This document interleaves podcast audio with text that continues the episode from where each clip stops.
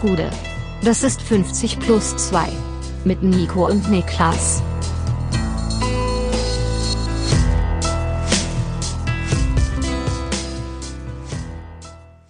»50 plus 2 Bundesliga-Rückblick vom 17. Spieltag. Mein Name ist Nico Heimer und bei mir sitzt der Mann, der sagt, Toni Tapalovic hat nichts Wronges gemaked, Niklas Levinson. Gude. Gute. Zieh mich da nicht rein.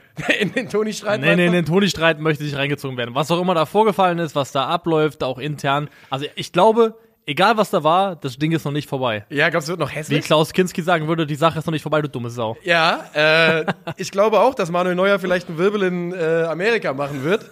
Denn das ist schon eine spannende Geschichte, was da bei den Bayern gerade so passiert. Denn erst die Neuer-Geschichte, dann muss plötzlich der Palovic gehen, nachdem er öffentlich angezählt wird von, von Nübel, ne? Und dann sagen die Bayern, das Ganze hat nichts mit Neuer zu tun. Ähm, die Entlassung, na ja. Ähm, es bleibt auf jeden Fall spannend. Der ganze FC Bayern gerade eher so ein bisschen. Kat Kategorie Pulverfass. Sie, also, sie, wir sind wieder beim FC Hollywood unterwegs, würde ich behaupten. aber da wollen wir eigentlich noch gar nicht hin, oder? Nee, da wollen wir noch nicht hin. Äh, wir gehen gleich rein und zwar da, wo es für Schalke-Fans natürlich wehtut. Vorher aber ein kurzer Disclaimer: Der erste Teil dieses Podcasts, die äh, Spiele vom Dienstag, nehmen wir auf am äh, Mittwochabend vor den, ähm, ja, vor den Spielen, die jetzt gleich stattfinden. Bedeutet also, wenn Sandro Schwarz in der Nacht von Mittwoch auf Donnerstag äh, gefeuert werden sollte, dann nehmt es uns nicht übel. Wir haben es noch nicht mitbekommen. Nee, wir sitzen hier und deswegen haben wir auch ein bisschen umgekehrte Verhältnisse. Normalerweise ähm, Musst du mich morgen? liegt das Energielevel eher auf meiner Seite. Ja. Aber ich bin ja so Typ, äh, was sind Vögel, die früh aufstehen? Das weiß ich nicht. So Amsel? Alle, oder? Alle? Gibt's, es Nee, gibt gibt doch, ja welche Vögel schlafen denn lange?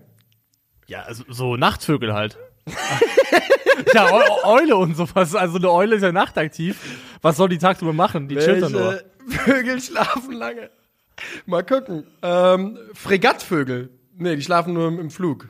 Na gut. Die, ja, die liegen so in der Luft, glaube ich. Ja, die genau. so sie schlafen im Flug und- durchschnittlich und, 42 Minuten pro Tag. Das war's? Ja, sechs Minuten ähm, ist das längste, was sie am Dings äh, am Stück schlafen. Also eigentlich wie ich ziemlich Ja, genau. Watch It auftauchen im ähm, Trainingsplan von Cristiano Ronaldo.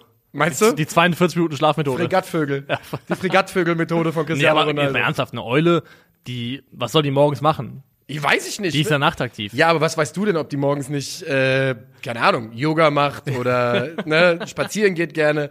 Die Schlafenszeit bei Eulen liegt von 1 Uhr nachts bis 9 Uhr morgens. 1 Uhr nachts Ja. bis 9 Uhr morgens. Ja, Ja. 9 ist aber nicht früh aufgestanden für einen Vogel. Nö, das ist schon Also- ausgeschlafen eigentlich. Da hast du recht, ja. Also da, da hast du recht. Ich habe übrigens zu Hause, ähm, wir haben so eine Zwitscher-Box, das ist unbezahlte Werbung. Die hat mein Schwiegervater bei sich zu Hause gehabt, den haben wir besucht und ähm, meine bessere Hälfte hat sich auf jeden Fall darin verguckt und wir haben so eine Box zu Hause stehen. Ich habe quasi mein eigenes Haus getrapwired, wenn man so will. Ähm, das steht über der Kaffeemaschine und wenn ich da reinlaufe, egal zu welcher Tages- und Nachtzeit, fangen an Vögel zu zwitschern. Und ist eigentlich eine ziemlich nice Sache, muss man sagen. Nur ein bisschen verwirrend, wenn man nachts irgendwie in die Küche mal stolpert, wenn man was auch immer braucht und plötzlich denkt, hä, es ist schon so früh, Alter, warum höre ich denn jetzt schon Vögel? Das ist der einzige Moment, wo es schwierig ist. Ja, wir, ähm, herzlichen Glückwunsch zu eurer Zwitscher-Box. Danke sehr. Ich äh, schicke noch Grüße raus an äh, Jonathan Livingston Seagull und dann gehen wir rüber zu äh, Schalke 04 gegen Leipzig, würde ich sagen. Was waren das für Grüße? Okay, Grüße sind auf jeden Fall raus an diesen Mann. Ähm, Seagull ist das Einzige, was ich davon Ja, verstanden habe. Jonathan, Se- Jonathan Livingston Seagull. Aha, also schon Seagull und nicht Seagull. Also Möwe. Ja, nicht Steven. Nee, nee, der, keine Grüße an den, das ist ein Opfer. Das würde ich auch sagen. Der Mann ist ein bisschen schwierig. Wir gehen rein. Schalke 1, Leipzig 6. 0,75 Expected Goals zu 3,3. 5 Expected Goals in diesem Spiel. Und die Überschrift kann sein, ja, Schalke geht komplett baden. Von der Giftigkeit vom Wochenende gegen Eintracht Frankfurt ist nichts mehr zu sehen. Und es sind viele, viele Fragen, die dieses Spiel bei Schalke aufgeworfen hat für mich. Also vom Anpfiff über die Tore hinweg ähm, in die Halbzeit, dann auch hinten raus wieder komplett ein einziges Defizit, diese Leistung. Muss man wirklich sagen. Also Es ist, es ist Wahnsinn. Ähm, und man weiß gar nicht, wo man so richtig anfangen soll. es ist zu viel. Genau. Es ist zu viel. Um mal ehrlich zu sein, es ist zu viel, wenn man komplett detailliert, minutiös aufdröseln wollen würde, was da alles schiefgelaufen ist in diesen 90 Minuten Fußball von Schalke 04, primär vor allem in den ersten 45, dann kannst du dem eine eigene Podcast-Folge widmen, Ja. weil das so exorbitant viel war, was diese Mannschaft falsch gemacht hat. Es ist wirklich wahnsinnig. Ähm, vom angefangen, vom 1 zu 0 ist es, als äh, Timo Werner im Laufduell mit Yoshida endet, wo die Schalker sehr, sehr hoch aufgeschoben hatten und ich bis heute nicht so genau weiß, was die Idee damit war, ist. Also, was ist der Gedanke, wenn du gegen extrem schnelle Offensive spielst und nur noch mit Matriciani und Yoshida? Also, was soll passieren? Was denkst du, was da rauskommt? Und so zieht es sich wirklich die ganze Zeit durch. Die Kollektivverteidigung bei Schalke 04 ist katastrophal die Art und Weise, wie diese Viererkette verschiebt, ähm, mit beiden Außenverteidigern explizit mit reingenommen, die Wahnsinniges treiben äh, in Phasen, ja. sowohl Cedric Brunner als auch Uron. Ähm, ja, wie, wie kommen wir da jetzt rein? Was machen wir? Also das 1 zu 0 ist eben, Schalke steht sehr, sehr hoch, Leipzig überspielt das Pressing, langer Ball in die äh, Schnittstelle zwischen Innenverteidigern, also zwischen Yoshida und Matriciani, wo Werner reinstartet und normalerweise musst du da schon sagen, also Yoshida und Matriciani, wenn sie nicht abseits spielen können, dürfen sie nicht auf einer Höhe stehen. Ja. Da muss einer von beiden, in dem Fall glaube ich Matriciani, eigentlich einen Tick tiefer stehen, um den Lauf auch besser aufnehmen zu können. Ja. Dann ähm, geht der Ball über Umwege an André Silva. Genau. Äh, Timo Werner läuft über rechts, also über Matricianis Seite, startet den Lauf und, und Yoshida zeigt aber an. Yoshida zeigt an, Richtung Matriciani, er soll den Lauf von Werner aufnehmen. Aber da muss Yoshida bitte schon nach vorne verteidigen. Ja, weil Yoshida, Keiner verteidigt nach vorne. Das muss man nämlich sagen, weil was Yoshida in dem Augenblick dann macht, er zeigt den, den Lauf an und er zeigt Matriciani an, macht aber dann einen Sidestep in Richtung Matriciani und dann ist Silva halt zweieinhalb, drei Meter von ihm entfernt, als der Ball bei ihm ankommt und dann ist es zu spät. Ganz einfach. Ähm, viel zu passiv von, von Matriciani da. Äh, von Yoshida, von Yoshida. Yoshida vor allem. Und ja. ich glaube, also es gibt ganz, ganz viele Übel in dieser Schalker Mannschaft, aber eines entspringt für mich vor allem aus der fehlenden Abstimmung in der Innenverteidigung zwischen den beiden Spielern, also zwischen Yoshida und Matriciani, aber auch deren Kommunikation an den Rest der Mannschaft. Das färbt ja ab. Das ist einfach keine Innen Innenverteidigung, die strukturiert, das ist keine Innenverteidigung, die führt. Nein. Und das, das überträgt sich auf alle Mannschaftsteile. Sie waren in Teilen auch teilweise die ärmsten Säue auf dem Platz, 100 Prozent. Ja, klar. Weil es gab dann das zweite Tor, das aus dem Einwurf von Leipzig heraus entsteht, ja. wo ähm, Latzer viel zu hoch steht, die werden überspielt. Cedric Brunner ist, ist unter, äh, komplett unterwegs, wo es ihm passt. Tom Kraus spaziert zurück. Ja. Er spaziert zurück, da ist ein Loch, Dani, Olmer Platz ohne Ende. Ähm, Uronen viel zu weit reingerückt. Also Uronen, Uronen ist wirklich Wahnsinn. Die Fehlerkette ist unendlich lang. Ja. Die Fehlerkette ja. ist unendlich lang, aber da wird, wird halt auch die Abwehr einfach vom Rest der Mannschaft im Stich gelassen. Also was Larsson und was Latzer insgesamt an, äh, angeboten haben, da steckt das L wirklich im Namen, ja. weil das war echt katastrophal. Ja, es war es war absolut ein No-Show und was bei diesem was mir beim zweiten Tor auch oder was ich noch ganz kurz dazu sagen wollte, ich glaube, dass Yoshida ein Spieler ist, der theoretisch anführen könnte eine Viererkette. Ich glaube, was das ganz große Problem ist, ist, dass er der beste Spieler in dieser Viererkette sein muss. Also, dass er es gerade ist vom, vom, von seinen Fähigkeiten mhm. her. Ich glaube, wenn er eine starke Viererkette neben sich hätte, so ein bisschen wie Makoto Hasebe, der bei der Eintracht in der Defensivreihe, wenn er spielt, niemals der beste Spieler ist, aber der ein Anführer ist und der kommandiert und der das Spiel sehr, sehr gut lesen und verstanden, äh, verstehen kann, aber auf den dann eben nicht ganz so viel athletische Sachen zukommen. Und bei Yoshida ist eben diese Kombination, er soll anführen und ist der beste Mann in dieser Viererkette. Und das ist eine schwierige Kombination. Ja, weil ich habe mich auch gefragt, woher kommt das? Gibt es da vielleicht einfach auch noch kommunikative Probleme? Woher rührt das letztendlich, dass die Abstimmung zwischen den beiden wirklich in Phasen ganz, ganz Hanebüchen ist? Aber ja, dann fällt das dritte Tor. Das dritte Tor ist dann der Treffer von. Ähm, es ist wieder Cedric Brunner. Ich habe geschrieben, es ist Cedric Brunner, der mit den Händen in den Hosentaschen erwischt wird. Ähm, und dann ist es André Silva zum zweiten Mal, oder? Warte kurz. Ich bin schon auf dem Weg. Ja, ähm, das dritte Tor ist dann wieder André Silva in der 44. Minute. Gut, ich habe jetzt schon mittlerweile keine Erinnerung mehr, wie das gefallen ja, Cedric ist. Brunner äh, hat hoch aufgeschoben, äh, fehlt dann hinten und dann äh, werden sie da einfach rundgespielt von den von den äh, Leipzigern und André Silva ist dann, glaube ich, links holt er sich den Rebound. Das ist der, da gibt's einen Abschluss und der Ball landet dann bei André Silva. Ah, doch, doch, ja klar, klar, klar. Jetzt jetzt bin ich bei dir wieder. Jetzt bin ich bei dir. Aber Tor 4 zum Beispiel hast du ähm, Larsson, der in der Box verteidigt und phasenweise zwischen einem Innenverteidiger und einem Außenverteidiger steht. Latz, Latzer völlig unbeteiligt vom Strafraum. Ähm, ich habe es auch wieder gefunden. Yoshida mit diesem Ballverlust vorher, wo Yoshida und Brunner versuchen, über rechts das Spiel aufzubauen und beide mit Gegenspielern auf den Füßen sind und den Ball natürlich sofort verlieren innerhalb von anderthalb Kontakten. Ja, aber dann hast du plötzlich Yoshida in einer Rechtsverteidigerposition stehen. Ähm, Kozuki steht zwischen Matriciani und Yoshida, also Positionierung von den Spielern ist komplett wild. Also da müsstest du normalerweise so viel zurückschieben und wenn du es einmal ganz zurückschiebst, dann rückt in der letzten Instanz auch Uronen wieder weiter raus und kann dann auch eher, hat eine höhere Chance, hinten den ähm, Leipziger am langen Pfosten aufzunehmen, was dann letztendlich nicht gelingt. Ähm, aber ja, das sind halt Fehler wirklich, die passieren auf, auf einem Niveau, wo ich nicht nur nicht sagen würde, das hat in der Bundesliga nichts zu suchen. Damit kriegst du auch in Liga 2 auf die Fresse. Ja, ja, ja. Also 100 Prozent, weil das, das ist jetzt, man sieht da jetzt gerade wieder einmal eine Mannschaft, die so bis in die Knochen verunsichert ist, dass die, wenn die jetzt noch im DFB-Pokal gegen eine Mannschaft spielen müssten, gegen den Drittligisten, wäre ich mir nicht sicher, auf wen ich setzen würde gerade. Wenn die gegen den Tabellenführer der dritten Liga spielen, ich glaube, es ist Elversberg aktuell, wüsste ich nicht, auf wen ich setzen würde. Ähm, es ist auch ganz spannend, wenn man sich anguckt, die Außenverteidiger, wir kennen es ja von Thomas Reis, ein Außenverteidiger schiebt für gewöhnlich ein bisschen höher, soll für den Spielaufbau genutzt werden. Guckt man sich die Heatmaps an, sind die bei beiden Außenverteidigern tatsächlich ein bisschen wahnsinnig. Cedric Brunner, da zeigt die Heatmap genau das, was wir gerade gesagt haben, dass es keinerlei Absprache gibt in diesem, in diesem, äh, in dieser Viererkette, ähm, bis weit ins Zentrum rein und Urunen auch genau das, was wir festgestellt haben. Der hat Punkte, wo er auftaucht auf der völlig rechten Seite und ansonsten einfach immer sehr, sehr hoch geschoben und das haben die Leipziger nach Belieben bestraft in der ersten Halbzeit und, und da nehme ich Thomas Reis ein bisschen mit rein.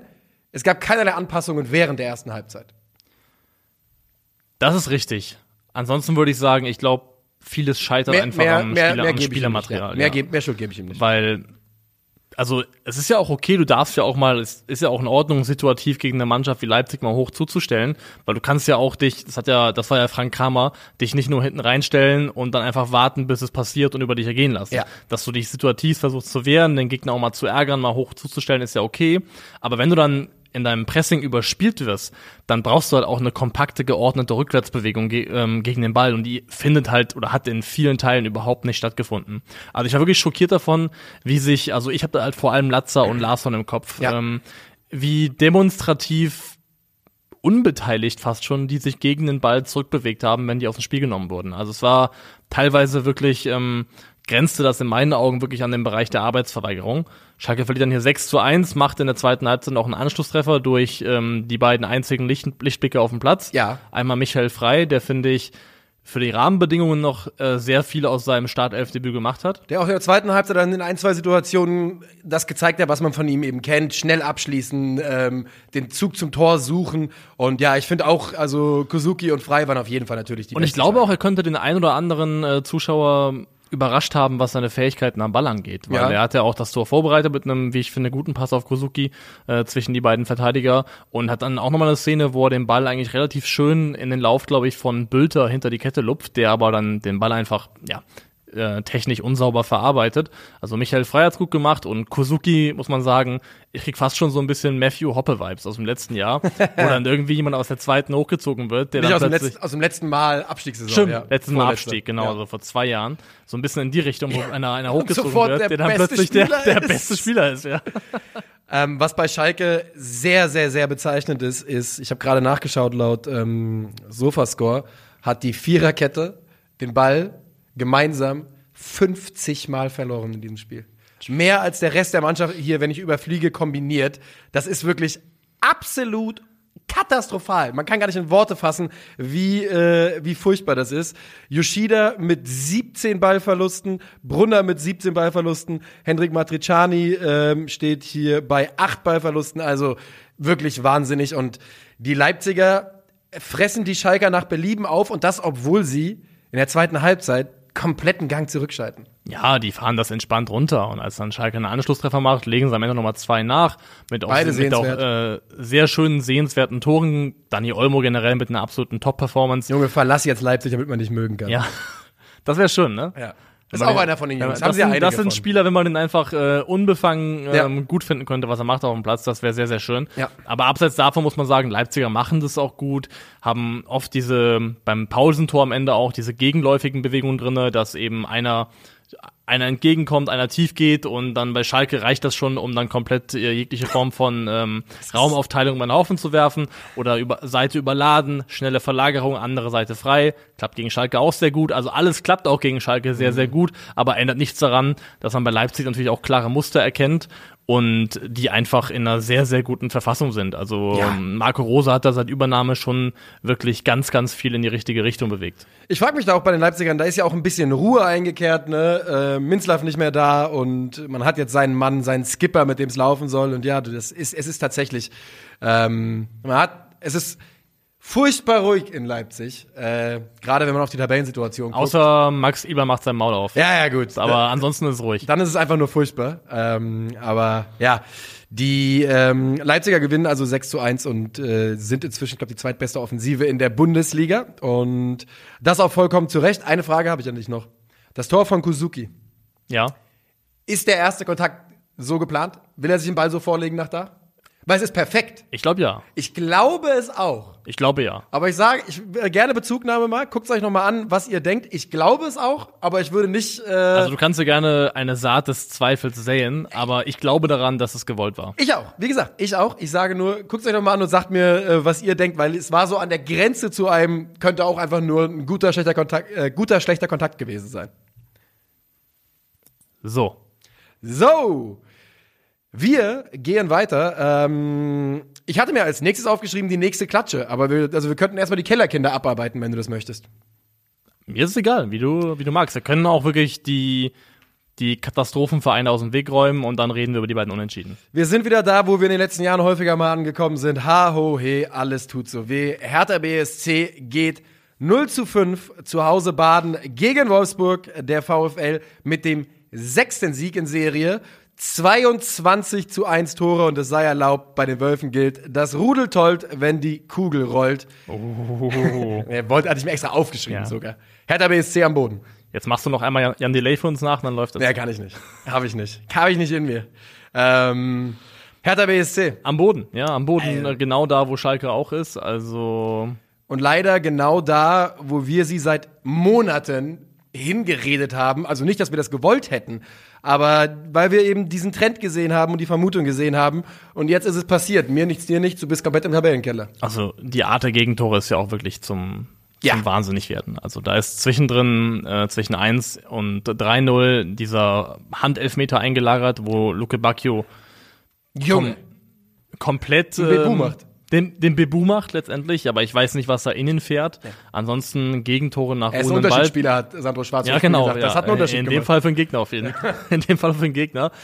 Zwei Gegentore nach ruhendem Ball, sonst noch. Das war das erste, als sind- auch das. Gegentore 9 und 10 nach Standards. Wir haben Ja. den 17. Spieltag. Das ist Tiefstwert in der Bundesliga aktuell. Also Hertha ist stand jetzt gerade ähm, die schlechteste Mannschaft der Bundesliga nach ruhendem Ball. Also was gefangene Gegentore angeht. Das, das zweite ist natürlich ähm, der Elfmeter von Maxi Arnold. Das erste ist ähm, die Standardsituation Swaneberg trifft. Der von hinten reinstartet und Maxi Also Mittelstädt von hinten am, nicht von hinten außerhalb des 16ers, Nee. sondern von hinten im Sinne von langer Pfosten. langer vom, genau vom langen Pfosten. Er steht bei Mittelstädt und so wie es aussieht, verteidigt Hertha, glaube ich, da eigentlich. Ähm, ich habe mir Kenny aufgeschrieben, also einer von beiden Ken, wird's gewesen stimmt, es sein. ist Kenny, du hast Ja. recht, es ist Kenny. Die verteidigen Mann gegen Mann aber, also klare Mann gegen Mann Zuordnung in meinen Augen. Und Mittelstädt startet, äh, äh, warum will ich denn Mittelstädt die ganze Zeit sagen? Ist auch egal, aber er läuft es? einfach Swanberg. nicht los. Es ist, Swanberg, ist ja das Tor, läuft Kenny ein. ist der, der weg genau, der, der und Swanberg startet ein Ja. und Kenny macht nichts anderes, als auf ihn zeigen und sagen, ja, hier, übrigens, Es da kommt einer. so, also, wenn man das Bild anhält, anderthalb Sekunden nach dem Start des Laufs von Swanberg steht Kenny wirklich Ja. mit ausgestrecktem Arm zeigend auf den Gegenspieler.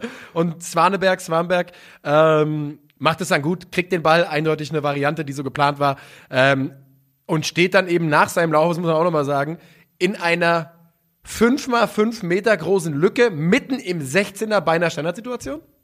ja. Wahnsinn.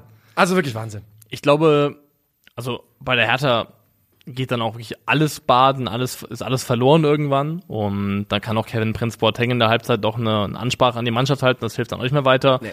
Jonas Wind macht da noch ein sehr, sehr schönes Tor, Ganz wie ich toll. finde. Ganz der, toll. der Lupfer war mit sehr, sehr Gefühl da reingesetzt, der ist Man sieht auch, wie er vorher guckt. Er sieht den, die Innenverteidiger einlaufen. Er überlegt, wie es funktionieren kann und sieht das als einzige Lösung und macht's perfekt. Geiler, geiler Spieler. Aber auch da sieht man, was die ähm, Wolfsburger einfach gut machen. Das war dem ging, glaube ich, dann der Ballverlust von ähm, wer ist der? Sunjic äh, hervor. Äh, ich habe mir nicht aufgeschrieben, aber Ich ich, meine- aufgeschrieben, katastrophaler Aussetzer beim 3-0. Genau, und die Wolfsburger pressen, pressen erfolgreich und du siehst sofort, fünf Spieler laufen konsequent, attackieren konsequent die Tiefe vertikal. Also sobald die Wolfsburger den Ball haben, geht's sofort ganz, ganz schnell nach vorne. Fünf Spieler suchen die Tiefe, bieten sich an. Also die Abläufe beim VfL sind einfach sehr, sehr gut, die sind sehr, sehr konsequent.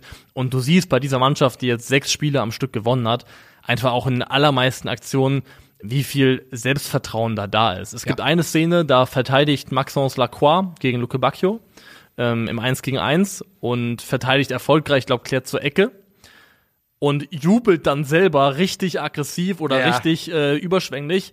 Und die Einwechselspieler, die sich gerade warm machen für den VfL, kommen noch mit dazu. Also die Spieler, die gar nicht auf dem Platz sind. Da zeigt sich auch so ein bisschen, in der Mannschaft ist neben dem, was sie spielerisch gerade sehr, sehr gut macht, das darf nicht zu kurz kommen. Das ist jetzt nicht nur, Nico Kovac hat die angezündet und jetzt ähm, läuft gerade mal ein bisschen gut mit Kratzen und Beißen. Die spielen auch sehr, sehr gut. Aber zusätzlich dazu sind die eben auch von ihrer Mentalität her, von der Energie, die die auf den Platz bringen, einfach wirklich ganz, ganz oben gerade. Und da würde ich dann doch wieder auf Nico Kovac kommen, weil das ist eine der Kernqualitäten, die er gehabt hat, die ich ja am eigenen Leib oder am eigenen Augen erfahren habe als Eintracht-Fan. Genau das. Immer dafür sorgen, dass die Mannschaft ist, die Mannschaft die angezündetere, die brennendere ist von beiden, wenn das Worte sind, die man steigen kann. Ich glaube nicht, steigern kann, weil angezündet ist einfach angezündet, ne? Ich glaub schon, Gibt ja. nicht angezündet her. Ähm, und was man auch mal sagen muss ist, übrigens, Jakob Kaminski spielt seit Wochen Stamm, ohne dass er den allergrößten Beitrag leisten würde, aber es funktioniert halt. Die Kombination oder die, die Spielerkombination Jonas Wind, Patrick Wimmer, Maxi Arnold, Riede Baku und auch Swanberg jetzt in diesem Spieltag. Ja. Aber vor allem die ersten vier genannten, Janik Gerd. Janne Gerhardt, das sind einfach unglaublich geile Kicker und die, man sieht, dass es da ein Verständnis gibt. Auf einem Level, wo ich auch sage, wo ich sagen würde, da kannst du auch Spieler zusammenkaufen, das ist nicht garantiert. Sowas, da gibt's ein gewisses Grundverständnis, gerade auch zwischen Wind und Wimmer, finde ich. Also Wind Ja, und die Wimmer, beiden das verstehen ist so der sich Wahnsinn. super. Die verstehen sich super. Ich finde, es wäre auch ein Fehler zu glauben, dass der Nico Kovac, der jetzt heute Wolfsburg-Trainer ist, dass der sich nicht auch selber weiterentwickelt hat, seitdem er bei Frankfurt war Ja. und dann auch bei den Bayern war und dann mal kurz Deutschland verlassen hat, die Bundesliga. Der hat sich ja auch als Trainer entwickelt. Und das sieht Spricht man, viel dafür, dass er sich entwickelt hat, ja. das sieht man, finde ich auch. Ich finde wirklich, Wolfsburg spielt einen guten Ball. Ich finde das sehr, sehr attraktiv, was die machen aktuell. Und ähm, die haben klare, wieder, wiederkehrende Muster. Das war jetzt, glaube ich, das fünfte Tor im sechsten Spiel in Folge. Oder in fünf von sechs Spielen hat jetzt Riedle Baku getroffen. Also Und immer von seiner angestammten Verteidigerposition. genau. Und aber- immer dieselben Tore übrigens, ne? das folgt halt einem Muster. Also hier ist es in dem Fall, glaube ich, das vierte Tor. Da überlädt Wolfsburg ganz klar die linke Seite. Arnold ist links drüben, mit drüben, Wind ist mit drüben. Und du hast fünf Hertaner, die eigentlich im äußeren Korridor stehen. Paredes bindet Plattenhardt im Zentrum und in seinem Rücken kann dann nämlich eben Baku reinstarten, wenn die Flanke kommt, wenn die Seite gewechselt wird und ist dann da als Abnehmer da. Müssen wir, ist geschenkt, dass Plattenhardt auch kein einziges Mal guckt, ob da hinter ihm irgendwas passieren könnte, das alte Thema Scanning. Ja. Aber es ist das, was die Wolfsburger häufiger machen. Ich habe mir nochmal alle Wolfsburger Tore aus dem Spiel heraus angeschaut in der Saison. Das 5 zu 0 gegen Freiburg, das 2 zu 0 gegen Bochum. Tore, die komplett nach ähnlichem Muster fallen. Eine Seite überlagern, schnelle Verlagerung rüber, dann ist da jemand wie Baku plötzlich frei oder 1 gegen 1 und dann entstehen daraus eben gefährliche Situationen für den VfL. Ich finde, das Thema Niko Kovac muss man nochmal sich anschauen, denn wie gesagt, also sechs Siege in Serie, schon stark, 22 zu 1 Tore dabei, ist bärenstark. Aber wenn man mal guckt, wir haben die Wolfsburger gerade am Anfang der Saison häufiger mal kritisiert, weil sie eben genau das nicht geschafft haben, was wir gerade gesagt haben. Sie haben keine Offensive generiert, sie haben wenig Torgefahr ausgestrahlt. Und sie hatten ja auch am fünften Spieltag drei Niederlagen. Der VfB VfL Wolfsburg hat das letzte Mal verloren am siebten Spieltag gegen Union. Seitdem ist man ungeschlagen. Das heißt, neben den sechs Siegen ist man vor allem mal zehn Spiele ungeschlagen. Und ähm, vom, also der Trend bei Wolfsburg unter Nico Kovac, denn da waren absolute Qualitätssiege dabei, wie zum Beispiel gegen Dortmund, die Freiburger abgefiedelt ähm, und vorher ja schon die Eintracht auch geschlagen. Das hat sich dann später als Qualitätssieg rausgestellt. Äh, also bei Wolfsburg ist echt eine Saison, wo jetzt nach 17 Spieltagen, und da muss ich eine Rolle rückwärts machen zu dem, was ich am Anfang der Saison gesagt hat, wo man ganz klar sagen muss, also Meisterschaft bin ich immer noch nicht bereit drüber zu reden außerhalb von Nee, nee, München, nee, nee, ne? Aber äh, es ist viel möglich in dieser Saison, weil ein paar Arrivierte eben nicht die Leistung bringen. Warum soll diese Mannschaft nicht in die Champions League kommen? 100 Prozent. Also Und dann wird dein jetzt- Take tatsächlich gut, Alter. Dann wird er gut. Dann, äh, aber ist noch ein bisschen was zu gehen. Aber ja, wenn diese Mannschaft in weiten Teilen fit bleibt, wenn also entscheidende Spieler, also Arnold, Gerhard, Wimmer, Wind, Ja. das sind so für mich Leute, wo ich sagen würde, die müssten fit bleiben im Idealfall, ähm, dann ist es, gibt es keinen Grund dafür, warum diese Mannschaft nicht bis zum Ende zumindest um die ersten vier Plätze mitspielen sollte. Davon gehe ich auch aus. Also Wolfsburg wirklich tolle Entwicklung und ich kann nur sagen, ich habe mit Wolfsburg nicht viel am Hut, aber ich gönne es halt Nico Kovac von Herzen. Weil ich finde, es ist ein Mann, der hard to dislike. Es ist schwierig, den Mann nicht Erstens zu mögen. ist es schwierig, ihn, äh, ihn nicht zu mögen. Und zweitens ist es auch jemand, der, finde ich, der viel zu viel auf den Deckel bekommen hat, der vom Hof gejagt wurde in München, so ein bisschen als Trainertrottel fast schon. ähm, und ich finde, das wurde ihm einfach nie zu keinem Zeitpunkt gerecht. Und da ka- kann man auch an anderer Stelle nochmal drüber reden. Und deswegen freue ich mich für ihn aktuell, dass der, dass der Erfolg ja gerade einfach so da ist. Und wenn man dann mal guckt auf Nico Kovacs Karriere äh, als Trainer von Fußballvereinen, ähm, 1,54 Punkte bei Eintracht Frankfurt, die er als Abstiegskandidat übernommen hat im Schnitt, 2,26 bei Bayern, 1,95 bei Monaco und aktuell mit einem schlechten Start 1,84 bei Wolfsburg. Also Not too bad. das geht schon in eine ordentliche Richtung bei Nico Ja. Kovac. Das muss man ganz klar sagen. Und dasselbe gilt für den VfL. Und jetzt haben wir überhaupt nicht viel über die Hertha geredet, aber was soll man da auch sagen? Ähm, tja, eine Sache, die, man die ich noch sagen möchte, ist, ich habe ja gesehen, dass Freddy Bobic sehr gute Arbeit leisten kann als ähm, Sportdirektor, Manager, nennt es wie ihr wollt. Aber irgendwann muss man auch darüber reden, dass keiner der Transfers, die er da eingetütet hat, in irgendeiner Form aufgeht, ne? Nee? Nicht so richtig, ne? Also, Also ich finde, denn? also ich finde eigentlich, dass ähm, der Transfer von Rogel ein guter war. Der war in Ordnung, ja, das stimmt. Den, den finde ich absolut in Ordnung. Ja. Damit kann man definitiv arbeiten. Ähm, ansonsten glaube ich, das hängt das gar nicht so sehr an den einzelnen Personalien, sondern irgendwie, also jetzt gerade sind wir, glaube ich, bei der Hertha an einem Punkt angekommen, wo es einfach um pure Verunsicherung geht, wo es um kompletten Glaubensverlust in die eigenen Stärken geht. Und ähm, der Ball, den Sandro Schwarz hat spielen lassen, der verlangt es, glaube ich, der macht es zur Grundbedingung, dass du mit einer absoluten Konsequenz und äh, Leidenschaft gegen den Ball arbeitest. Und wenn die da die Restprozente fehlen im Glauben daran, dass es auch wirklich Früchte tragen kann, das, was du da machst, da wo du dich reinhaust, dann sind das eben die Millisekunden, die du öfters mal zu spät kommst, wo du nicht da bist, wo du mal nicht wach bist und dann kommt eins zum anderen. Ich glaube einfach, die Hertha ist jetzt über die Hinrunde im Zutrauen in die eigene Idee, in die Idee des Trainers komplett erodiert worden. Also da waren einfach viele Spiele dabei. Aber es ist so wahnsinnig, weil es, man hat wirklich nur Positives aus dem Trainingslager von der Hertha gehört. Wie Ja. immer. Ja, aber aus welchem Trainingslager hörst du, dass es scheiße läuft? Also Ja, als sagen, Keller sich Nase gebrochen hat auf, bei der Keller beim Ja, stimmt. Schalke-Trainingslager. da hat man Schlechtes gehört. Ja. Aber ey, also Hertha hat sieben Gegentore kassiert ab Minute 75 bisher. Gegen Werder haben sie in der 85. das 0 zu 1 kassiert aus ihrer Sicht verloren. Gegen Bayer Leverkusen in der 79. das 2 zu 2 unentschieden gespielt. Gegen Mainz in der 94. das 1 zu 1 kassiert, haben sie geführt. Gegen Freiburg in der 78. das 2 zu 2, wo sie auch geführt haben. Das sind einfach viele späte Nackenschläge, viele verpasste Momente.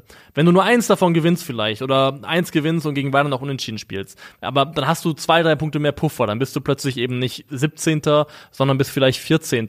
und hast auch den ein oder anderen Erfolgsmoment mehr gehabt. Es sind einfach zu wenige Erfolgsmomente und auch welche, die ihnen wirklich so ein bisschen unter der Nase fast weggezogen wurden und das hinterlässt, glaube ich, einfach Spuren. Das glaube ich auch. Es ist ganz, also es ist ganz, ganz sicher so, dass das Glück äh, Hertha einen schuldet. Da, das würde ich auch unterschreiben. Aber tja, so, Spielen auch scheiße mittlerweile. so ja, und da, das ist nämlich der Punkt. Man ist eben jetzt da angekommen und das ist ja genau das, was wir eben schon wirklich diverse Male gesagt haben. Dieser Strudel endet dann eben da, dass du dann auch die Dinge nicht mehr hinbekommst, die du, die du monatelang in Ordnung gemacht hast, aber die äh, keine Früchte getragen haben. Irgendwann klappt auch das nicht mehr. Und jetzt steht bei Hertha BSC ein Derby vor der Tür am Wochenende gegen Union. Davor wird Sandro Schwarz in meinen Augen auf gar keinen Fall entlassen werden. Aber eine saftige Derby-Niederlage ist natürlich der perfekte Kicker. Schon, ja. Also fairerweise kann man sagen, also ähm, Hertha, Experte ähm, Marc Schwitzky hat gesagt, das Einzige, was Hertha noch nicht probiert hat, ist äh, Kontinuität auf der Trainerposition. Das ist alles wahr. an jeder Stelle ausgetauscht, Ist- alles gewechselt, alles probiert. Das Einzige, was sie nicht probiert haben, ist einfach mal an einem Trainer festzuhalten. Das ist das einzige Argument, was ich gerade habe, weil ansonsten bin ich komplett bei dir. Die Logik des Geschäfts würde eigentlich verlangen, wenn du auch gegen Union verlierst, ist Schluss. Wenn eine Saison so läuft, dann äh, juckt halt der Triggerfinger irgendwann. Ja. Das ist Gesetz des Geschäfts, aber ja, wir werden es, wir werden es erleben. Es ist auf jeden Fall, es ist schon, es ist schon düster anzuschauen, dass es gerade so sang- und klanglos bei der Hertha wieder zusammenbricht, weil es eben an die Vorjahre erinnert. Es ist täglich, täglich, jährlich grüßt das Hertha-Tier oder so ähnlich. Naja. Gratulation an den VfL Wolfsburg zum sechsten Sieg in Serie und Hertha BSC geht 0 zu 5 Baden und wir gehen weiter. Was eine Überleitung das hätte sein können mit Baden zu Baden-Derby. TSG gegen VfB. Aber es ist ja erstmal kein Derby aus VfB-Sicht. Ja. Und zweitens ist, glaube ich, keiner von denen Baden.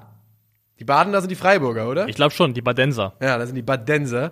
Und dann die TSGler sind Kraichgauer, und die Kraichgauer. Stuttgarter sind Schwaben. Wir kennen unser liebstes, flächenmäßig größtes Bundesland wahrscheinlich. Ist es alles Bavü? Ja, ja, das ist alles Freiburg Freiburg. auch? Ja, ja. Krass, dachte ich nicht. Ja, doch. Was hätte da unten noch sein können in deinen. Ja, also irgendein Fantasiebundesland, keine Ahnung. Äh, von der Fläche her ist Bayern übrigens größer als Bavü. Also nehme ich schnell zurück, was ich gerade gesagt habe. Ja. nee, nee, also das ist auf jeden Fall Baden-Württemberg da unten. Und ähm, die TSG ähm, empfängt den VfB und auf dem Papier, aus Stuttgarts Sicht, kann man es so lesen. Die etwas unterlegene Mannschaft aus dem Tabellenkeller, die in Unterzahl einen Punkt erobert. Aber es fühlt sich natürlich ganz, ganz anders an. Ja, weil mal wieder ein Spielverlauf war, der wehtut äh, aus VfB-Sicht. Daneben Kramaric, der ganz spät hinten raus noch das 2 zu 2 macht mit einem sehr, sehr schönen Tor. Ähm, aber ansonsten ist es äh, Hoffenheim, die in Führung gehen, wo das erste Mal Ahamada unglücklich auffällt, weil er den Ball sehr, sehr unsauber klärt und dann eben die ähm, den Hoffenheimern die zweite Chance gibt. Der Ball kommt raus, links an Strafraumkante Angelino, Ja. der dann mit einem Kontakt einen wunderbaren Pass spielt. Also wunderbar das Ding hinter die Kette hebt, wo dann einfach Kramaric auch wirklich toll abschließt. Also weil so leicht war er nicht.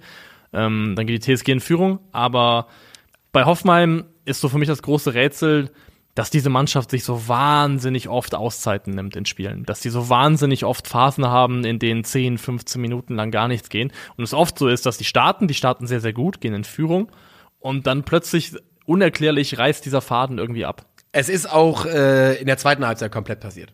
In der zweiten Halbzeit Ja. übernimmt der VfB äh, das Kommando bis zum äh, bis zur roten Karte und ähm, ja, die TSG kriegt die Konstanz auf jeden Fall nicht so ganz rein. Ich möchte da noch äh, eine Sache bestätigen. Du hast äh, vollkommen recht. Ahamada schlecht geklärt, die Angelino-Flanke und Kramaric in absoluter Goalgetter-Manier. Ein Punkt, den du mal vor ein paar Monaten gesagt hattest. Ich glaube, es war diese Saison. Ich hoffe, es war diese Saison. Ja. Ähm, das ist eine der größten Schwächen, die die TSG hat, dass Kramaric sein Torjägergehen so ein bisschen verlegt hat zugunsten von anderen äh, Ja. Dingen. Diese Saison spielt er wieder ein bisschen höher und äh, in diesem Spiel wird das auch, sieht es auch ein bisschen Das ja, beides, sieht besser aus. beide Tore, die er macht, sind von absolut ähm, überdurchschnittlicher Stürmerqualität. Das sind beides Top-Tore. Girassi macht den Ausgleich zwischenzeitlich und das passiert, indem der VfB aggressiv gegen den Ball arbeitet, ähm, im Pressing den Ball erobert und Girassi eisig, eisig, eisig, Ja. macht das super, stellt Von den Körper rein, läuft durch und Ahamada in Szene gesetzt. Ähm, Ahamada ist absolut der Spieler des Spiels. Licht und Schatten. Beide ja. Assists und wenn man so will, zumindest am zweiten um Eck an beiden Gegentoren schuld. Ja, das kann man, glaube ich, so sagen. Über seinen Platzverweis können wir gleich noch kurz reden. Ähm, Girassi, der hier sein sechstes Saisontor macht, das ist in meinen Augen stand jetzt ein absoluter Top-Transfer. Ja. Ich finde ihn klasse. Ich sehe den richtig gerne spielen. Ähm, und ich finde auch, dass seine Abschlussqualität, also die Art und Weise, wie er die Dinger macht, sehr, sehr hoch ist. Also das sind hochwertige Abschlüsse. Ich glaube, er steht aktuell so bei ähm, 0,63 Schuss, Toren pro Schuss aufs Tor. Das heißt, mehr als jeder zweite Schuss aufs Tor bei Gerassi ist aktuell drinne. Und wir hatten mal vor einer Weile, haben wir hier mal etabliert, so ein bisschen Expected Goals on Target. Das war diese Metrik, mit der du gucken kannst, ob ein Spieler durch seine Abschlüsse oder Abschlussqualität die Chancen quasi größer macht oder schlechter macht. Also nach dem Motto, wenn dein Expected Goals on Target höher ist als dein eigentlicher XG-Wert, spricht es dafür, dass du äh, durch eine gute Abschlüsse, gute Platzierung des Balles, was auch immer, eben die Wahrscheinlichkeit, dass daraus ein Tor wird, erhöht, erhöhst. Und ich habe mal bei Girassi für die, glaube ich, 10, 11 Spiele, die er jetzt gemacht hat, mal durchgerechnet. Und der hat dann einen akkumulierten XG-Wert von 3,7 und einen Expected Goals on Target Wert von 4,2 in Summe. Also 0,5 drüber. Und das spricht absolut dafür, dass er eben jemand ist, der durch die Qualität seiner Abschlüsse nochmal mehr rausholt sogar. Und ich finde wirklich, fast alle seine Finishes, die er macht, die sind einfach mit einer Schusstechnik, die sehr, sehr sauber ist. Ähm, das Tor hat ja auch stark an das Tor gegen Mainz erinnert, fand ich. Ja. Und äh, bei beiden guckt er auch den Torwart einfach hervorragend aus. Äh, jetzt gerade hier ins kurze Eck, hoch der Abschluss, ganz, ganz sauber. Und ich glaube, dass Girassis Karriere ähm, dieser Köln-Transfer hat ihm, glaube ich, wirklich ein bisschen, äh, ein bisschen was gekostet in, äh, im Nachhinein. Mein Kopf kann auch gar nicht verarbeiten, dass der erst 26 ist Ja. irgendwie, weil er bei Köln damals schon relativ früh aufgetaucht ist. Irgendwie Ja. will ich den immer so in die N20er-Kategorie packen, so 29, aber er ist ja eigentlich noch in einem sehr, sehr guten Alter. Auf jeden Fall. Er kam, ähm, ja, ich glaube, aus der zweiten Liga zum FC und hatte da eine okay Saison. Und das zieht sich bei ihm, ich habe gerade die Statistiken mir aufgemacht, so ein bisschen durch, dass die Statistiken immer nicht das waren, ähm, was man unbedingt erwartet von einem, von einem tollen Stürmer. Aber ich finde, der Eye-Test, wenn man einfach im Spielen zuschaut, und das war bei Stuttgart in dieser Saison von Anfang an so, ich glaube, er hat ja auch bei seinem Debüt schon getroffen, ähm, macht auf jeden Fall Hoffnung. Er hat bei seinem glaub zweiten nicht. Spiel, er hat sieben Minuten Einwechslung gegen Schalke, nicht Waren- getroffen, dann gegen Bayern getroffen, direkt im ersten, im ersten Stimmt, Spiel ja. von Anfang an. Weil in irgendeinem Spiel, ich glaube gegen Union, ist er auch mit Gelb-Rot vom Platz geflogen. Äh, genau, gegen Union Berlin, 78. Gelb, 83. Rot. Und das ist ein Rhythmus, den der VfB ganz gut kennt, denn ähnliches ist geschehen äh, an diesem Spieltag, als es gegen die TSG Hoffenheim ging. Und es war eben der eben schon angesprochene Ahamada, der runter musste. Mit Gelb in Minute 73 für Meckern und Rot in Minute 78, weil er auf den Zaun klettert. Warum klettert er auf den Zaun? Weil der VfB in Führung gegangen ist. Schöne Kombination über rechts und es ist dann Ahamada, der Endo findet. Bisschen glücklich, dass der Ball da durchkommt. Ich glaube auch eher, dass er zum ersten Mann spielen wollte, als wirklich zu Endo. Kann der, sein. Der Abschluss von Endo perfekt, perfekt, perfekt, traumhaft. Und dann steht es 2 zu 1 mit noch 13 Minuten zu gehen. Und deshalb ist Ahamada auf den Zaun geklettert. Und das ist schon, also ich glaube einfach, der wusste legit nicht, dass Nee, es diese, diese Regel gibt. Ja. Das ist ja auch eine Schwachsinnsregel. Ist es auch, komplett. Also, dass du dafür eine zweite gelbe Karte siehst, dafür, dass du an, zu den Fans gehst, ist in meinen Augen auch völlig absurd. Ich glaube einfach, er hat's nicht gewusst. Und hättest du mich vorher gefragt, was glaubst du, wenn du ein Tor schießt und du gehst in die Kurve zu den Fans hin zum Jubel, kriegst du dafür gelb, hätte ich gesagt, nee, warum das denn? ist doch Quatsch. Also ich hätte es auch nicht gewusst, kann ich ganz ich offen wusste sagen. es noch. Ich frage mich aber, ähm, wo die Regel herkommt. Denn ich weiß, dass es in den 2000er Jahren in der Schweiz mal was gab. Jetzt wird es ein bisschen düster. Da ist jemand zum Jubeln an den Zaun geklettert und ist mit seinem Ehering festgehalten und hat sich seinen, seinen Finger abgerissen. Oh. Ja, ja. Äh, ich glaube, Paolo Diogo hieß der Mann. Und ich frage mich, ähm, ob, ob, das, ob das mit der Entscheidungsfindung zu tun hat, weil eigentlich hatte ich das für eine quatschige Regel und vor allem eine uncoole Regel. Weil es sind doch coole Bilder Ja. und coole Emotionen, coole Verbindungen. Sorry, dass ich dir jetzt hier den, den Tag ruiniert habe. War, ey. ist ja super eklig. Ja, das ist es. Ja. So, ähm, wir, Ja, ich, bin, ich bin ein bisschen shellschockt, bist schock- muss ich sagen. Ja, ich bin schockiert, schock, ja. Alter. was dann passiert ist folgendes. Ähm, die natürlich, es ist die allergrößte Einladung zu einem Sturmlauf nach dem Gegentor, die Ja. die TSG Hoffenheim bekommen konnte. Überzahl und es passiert sofort. Die TSG dreht auf. Äh, Kramaric hat schon eine große Chance, die an Müller äh, scheitert. Tolle Parade von Müller. Aber es reicht dann eben nicht. Der Ball landet nochmal bei Kramaric in 90 plus und toller, toller Schlenzer. Aus dem Lauf, schwieriger Ball und der steckt Ja. perfekt ein.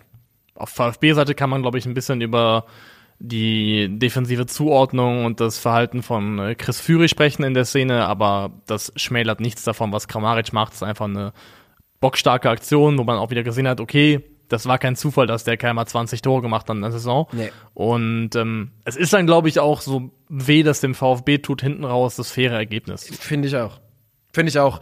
Ich finde, dass die die Stuttgarter haben ja, es ist ja nicht so, dass man sich dieses Spiel angeschaut hat und dann sagen könnte, oh, haben die Stuttgarter hier liegen gelassen, sondern es fühlt sich eher so an, als hätten die Stuttgarter ziemlich viel aus dem gemacht, was sie da bekommen haben, finde ich. Also, weißt du, dass Ja, sie ja doch. zwei Tore dem Spiel gemacht haben, finde ich schon, äh, ja, knackig. Finde ich ordentliche Ausbeute, gute Chancenauswertung. Äh, Aber insgesamt schon ein sehr, sehr unbefriedigender Start unter Labadier. Nicht Auf wegen jeden- der Ergebnisse, zwei Remis ja noch okay. Art und Weise, aber die ja. Art und Weise, dieser blöde Elfmeter, den sie in Mainz herschenken. Ja. Und dann eben jetzt hier ähm, der, der Platzverweis, der, glaube ich, mit entscheidend dafür ist, dass die TSG nochmal so aufkommen kann in der Schlussphase. Alles in allem sehr, sehr ärgerlich. Das ist es. Ähm, TSG übrigens nach dem 1 zu 3 gegen Union auf vier Positionen umgestellt. Äh, Bruno Labbadia vertraut weiterhin seiner Stammformation, die ja auch noch ungeschlagen ist unter Ja. Das kann man so sagen. Ja, äh, zum Leben zu wenig, zum Sterben zu viel ist es aktuell für den VfB, die aber, das kann man ganz klar sagen, natürlich davon profitieren, dass andere Mannschaften hinten drin äh, sich nicht anschicken, großartig zu punkten. Mal gucken, was heute noch kommt. Wir gehen zum letzten Spiel vom Dienstag und es ist das 1 zu 1 des FC Bayern München gegen den großen FC aus Köln. Ähm, Früh, früh steht es 1 zu 0. Es ist Elias Skiri, der sich jetzt anschickt, auch noch einer der besten Offensivspieler der Liga zu Ja. werden, scheinbar. Darüber können wir gleich nochmal reden, denn auch die Läufe sind kein Zufall. Äh, also das erste ist ja eine Standardsituation, das Ja. Tor, deswegen was ganz anderes. Aber diese Wo keins tiefen- querlegt ähm, und Sommer noch gerade dazwischen Genau, kommt. Da war ja genau. auch Skiri. Diese, genau, und diese tiefen Läufe, die Skiri plötzlich macht, ich habe das Gefühl, dass, da, dass das eine neue Idee ist. 1 zu 0 durch Skiri, ich dachte, Steffen Tigges hat vorgelegt, es war Julian Chabot, Nico in the Mud. Ja, weil du hast schon geschrieben, Skigges Ja. in die Gruppe, Ja. was ein schöner Name wäre für, für dieses Kombinationsduo. Ja. Ähm, aber es war nicht Tigges, es war Chabot. So ist es. Und jeder weiß natürlich, was passiert, wenn man in München ein frühes Tor macht. Ja, man kassiert danach noch fünf Stück und geht baden. Normalerweise. Normalerweise. Ja. Was man garantiert bekommt, wenn man die fünf nicht bekommt, ist an den FC Bayern München, der dann eben über 89 Minuten lang Druck macht. Und so ist es auch geschehen. Aber Paper Tiger, also relativ zahnlos die Bayern-Offensive gegen diesen Kölner Block. ja, definitiv kommt zu wenig und auch zu wenig Spieler auf dem Platz in meinen Augen, die dann wirklich in der Lage sind, dann auch dieses massiv des FC mal ins Wanken zu bringen, mal eins gegen eins Leute zu überspielen, herauszufordern. Ich glaube zum Beispiel, das war ein sehr guter Wechsel und auch ein überfälliger Wechsel in der Pause, dass, ähm, dass ähm, Coman reinkommt, Ja. weil Kingsley Coman ist der, ich will nicht sagen einer der, er ist in meinen Augen der beste 1 gegen 1 Spieler, den der FC Bayern hat, den vielleicht sogar die Bundesliga hat aktuell. Lustigerweise Und- heute genau dieses Gespräch schon geführt. Ja? Gehe ich mit. Aber ja, also doch, ich gehe mit. Ich habe auch genau dasselbe zu, äh, zu meinem Kumpel Arne heute gesagt, dass das für mich äh, in der Offensive ein Hebel war, der da endlich die Bewegung reingebracht hat, die vorher ums Verrecken nicht aufkommen wollte. Dann kommt ja auch noch in der zweiten Halbzeit äh, Ryan Gravenberg rein. Und da kann man drüber sprechen, ob das dann, also war ja Goretzka irgendwie einen Schlag abbekommen und dann der Wechsel. Aber erstens, Wir müssen über Goretzka. Goretzka Mehrwert sehr, sehr gering in der ersten Halbzeit. Und vor allem finde ich im Kontrast hat Gravenberg gegen diesen tiefstehenden Gegner ähm, viel mehr beizutragen gehabt. Es ist, ich glaube, es ist nicht mehr allzu weit, bis Gravenberg ähm, mal über Stadt Goretzka von Anfang an spielen wird. Also ich, in meinen Augen sollte es am Wochenende soweit sein. Ich habe mal so mir ein paar Sachen angeschaut. Unter anderem die ähm, Goretzka Heatmap und die äh, das sogenannte Passing Network. Also wo hat ein Spieler seine Pässe bekommen? Ja. Leon Goretzka ist komplett auf Augenhöhe neben Choupo-Moting Ja.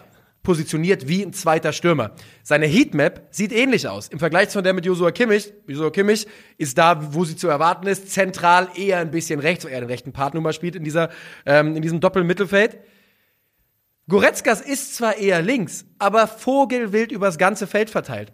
Das muss ja eine taktische, das ist ja eine taktische Vorgabe. Goretzka denkt sich das ja nicht alles auf dem Feld aus und macht, was er, will. Er soll da schon auch diesen, diesen offensiven Halbraum besetzen. Das ist schon auch, glaube ich, die Aufgabe, die hat er ja auch komplett übernommen gegen Leipzig. Was ihnen aber fehlt, ist eben, dass einer der Außenverteidiger dann ein bisschen in den Spielaufbau mit übernimmt. Und gestern hatte das zum Ergebnis, dass der FC Bayern zwar viel Ballbesitz hatte im Zentrum, aber komplett tot.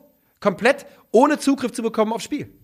Ja, und ich finde, da hat ähm, Grafenberg schon einen Beitrag zu leisten gewusst. Und ich glaube, man kann und soll darüber reden, wie es bei Grafenberg um die Defensivkompetenzen bestellt ist. Und ich weiß auch nicht, ob dann, wenn ich jetzt mir Kimmich und Grafenberg vorstelle von Anfang an, je nach Gegner, ob das ein Tick zu offensiv sein könnte. Aber was er halt unbestritten, das Problem.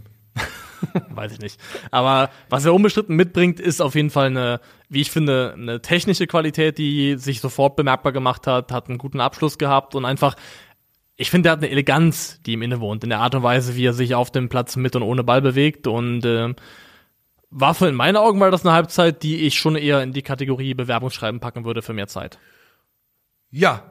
Vor allem würde ich sagen, weil, also, das klingt jetzt dann so, als hätte der FC Bayern in der zweiten Halbzeit die Kölner an die Wand gespielt. Und das haben sie nicht. Also, sie haben es natürlich im Sinne von, ich weiß nicht, wie viel Ballbesitz sie hatten in der zweiten Halbzeit. Es wird sehr viel gewesen sein. Aber es ist nicht so, dass man da, äh, dass irgendwie Marvin Schwebe der Grund gewesen wäre, warum, äh, warum der FC Köln nicht früher das Gegentor kassiert, sondern sie machen das einfach im Kollektiv hochaufwendig, aber sehr, sehr gut gegen den Ball und haben die Bayern da vor eine schwierige, schwierige Aufgabe gestellt und das Märchen wäre fast äh, perfekt gewesen, aber Josua Kimmich in der 90. Minute mit einem absoluten Traumtor aus großer Distanz. Und da kannst du nichts machen und es ist auch nicht in, in unmittelbar nach dem Pass, aber es ärgert mich trotzdem Davy ungemein, dass da der Wieselke Ja. dann den Ball zurückspielt. Ja. Das darfst du einfach nicht in meinen Augen. Du hast zwei Möglichkeiten, wie ich das sehe. Ich habe, war das vielleicht Schindler, der auf der Gegenseite bereit war zu starten. Entweder musst du den Ball auf die andere Seite bringen, aber Richtung gegnerisches Tor, oder du versuchst den Ball einfach selber festzumachen und dich selber Richtung gegnerische Grundlinie, Richtung Eckpfanne zu orientieren und den Ball einfach an dich zu binden. Aber den so zurückzupassen, ist in meinen Augen in dem Fall einfach die komplett falsche Entscheidung. Ja. Und Er hat Schiss gehabt, er wollte nämlich genau das eben nicht machen. Er wollte nicht der Typ sein, der den Fehler macht und denkt, er spielt einen Sicherheitspass und die Endkonsequenz ist leider dieses Gegentor. ja, und wie gesagt, das ist, da passiert zu viel dazwischen, um zu sagen, das ist einfach eine gerade Linie von zwei Minuten Punkt A nach so. B. Aber es ist dann Es ist der Ballverlust. der. Ballverlust, der ähm, in letzter Konsequenz darin mündet, dass Kimmich dann eben dieses Fund zum Ende noch raushaut. So ist es. Aber man muss, wir sagen es relativ regelmäßig, aber ich möchte es nochmal sagen. Der SFC Köln spielt mit einer Mannschaft, in der der Mittelstürmer letztes Jahr Drittligaspieler war, in der Dennis Hussein Basic, Dennis Hussein Basic, einer Mittelfeldspieler, letztes Jahr Regio gespielt hat. Ähm, Chabot und Soldo hatte niemand irgendwo auf dem Zettel in Deutschland. Chabot noch eher als Soldo. Also Martell ist auch 20 Jahre alt und kam gerade frisch aus Österreich und Weißt du, wir reden da tatsächlich von, also es ist eine unglaubliche Leistung, ganz einfach. Es war wieder eine unglaubliche Leistung. Es fühlt sich jetzt an wie nicht so gut wegen des späten man Gegentors. ärgert das sich ein kleines Fußball bisschen. so an man sich. ärgert sich ein kleines bisschen. Aber es war eine bärenstarke Leistung vom FC und ähm, ganz, ganz Deutschland saß, glaube ich, vom Fernseher und hat gesagt, kommt Jungs, kommt Jungs, macht es. Und es, das ist auch wiederum, glaube ich, eines der Lagerfeuer der Nation. Das kollektive Ärgern über späte Ausgleichstore, Siegtore des FC Bayern. Wo man denkt, das kann nicht wahr sein. Also der alte, alte Bayern-Dusel-Ding. Ich glaube, das eint das Volk. ja, aber man darf ja Bayern du so ne, nicht mehr sagen, hast du gehört. Nein, nein, ne? nein, da, da, da, gehen wir jetzt gar nicht rein. Da gehen wir jetzt bitte gar nicht rein. Das ist, äh, das ist eine Kiste, die ich gar nicht aufmachen möchte. Ja, ja, ist auch Ich finde, was man kurz noch ansprechen muss, ist, ähm, bevor wir das Ding dann äh, zumachen für den ersten Teil, Serge Gnabry und die Posse, die sich darum entsponnen hat, Ja. der wurde ja zur Halbzeit runtergenommen und hat dann nach dem Spiel eine relativ deftige Ansage bekommen, öffentlich von Hassan Salihamidzic, dass es unprofessionell gewesen sei, dass er zur, ich glaube, Fashion Week gereist ist, ich Ja. meine nach Paris. Ja, Paris. Ähm, und der freie Tag sei dazu da, um sich zu erholen als Fußballer. und denkst du, er hätte das gesagt, wenn die da 3-0 gewinnen? Nee, natürlich nicht. Da wird ein Fass aufgemacht, das eigentlich eine Lappalie ist, das ein, ein nicht existentes Thema ist, Ja. das nur es ist halt jetzt da, um so ein bisschen Signal zu setzen. Das ist so ein bisschen Feuer, so ein bisschen Komfortzone auflösen, ist auch okay. Aber ich finde es halt eigentlich komplett lächerlich. Also, der hat ja jetzt nichts Gefährdendes oder Nein. gefährlich gemacht. Der war bei einer Fashion Week. Also, Also- als ob das jetzt irgendwie massiv Einfluss nehmen würde darauf, wie gut er jetzt Fußball spielen kann den Tag. Ich kann sagen, dass ich, ich folge ja äh, Gnabry bei Instagram zum Beispiel und hat dann Bilder gepostet, noch an dem Abend selbst. Und da habe ich auch in dem Augenblick gedacht, hä, ist der jetzt schon in Paris oder was? Aber es ist halt wirklich eigentlich komplett egal und es ist so durchschaubar, was die Idee ist. Und du hast es gerade gesagt, man will der Mannschaft einen Warnschuss von oberer, oberster Stelle geben, in die Richtung von, das ist nicht der FC Bayern, reißt euch zusammen. Weil man natürlich auch sieht, was in der Bundesliga gerade passiert. Die Tabelle ist viel enger, als man sich das erhofft hätte nach 17 Spieltagen. Aber ähm, es ist absolut lächerlich, wenn man ganz ehrlich ist. Und ich glaube, dass solche Daytrips von Fußballern deutlich mehr Tagesordnung sind, als man das, äh, als man das Und weiß. eine Mini-These, die ich noch habe, ist, dass es auch ganz kleines bisschen der Stein des Anstoßes darin lag, wo er war. Meine These ist, wäre es wäre jetzt am Wochenende ein Formel-1-Rennen gewesen, in Europa irgendwo, in Frankreich, was auch immer, und er wäre Ja. dahin gefahren, wäre das nicht so ein Fass geworden, glaube ich nicht. Glaubst du? Nee, ich glaube schon, dass auch das Thema Fashion Week und dass es dann um Mode geht und irgendwie Dinge, die dann irgendwie auch so ein bisschen abseits dessen liegen, wofür sich ein guter alter Fußballer Ja. interessieren soll, Ja. dass das so ein bisschen zusätzliches Irritationsmomentum äh, reingebracht hat. Ich glaube, das war nicht unerheblich. Es ist nur eine Nebennotiz von mir, aber ich glaube, wenn das was anderes gewesen wäre, was sich mehr nach, ja klar, da geht man ja hin, angefühlt hätte, dann äh, wäre es nicht so ein Thema geworden. Es könnte sein. Es könnte sein. Damit äh, machen wir den ersten Teil des Podcasts zu. Wir gehen jetzt rein und gucken, wie Ludovic Ajurk nach Einwechslung den BVB bestrafen wird. Und dann sind wir gleich live für euch auf Twitch. Aber warum sage ich das? Ihr hört es ja eh nicht. Und wir sind äh, zurück. Ja. Also für euch innerhalb von Sekunden, für uns äh, hat das schon eine Nacht gedauert. Also, Lange rumgelabert und jetzt sind wir einfach, mir nicht, dir nicht sofort wieder da. Ja.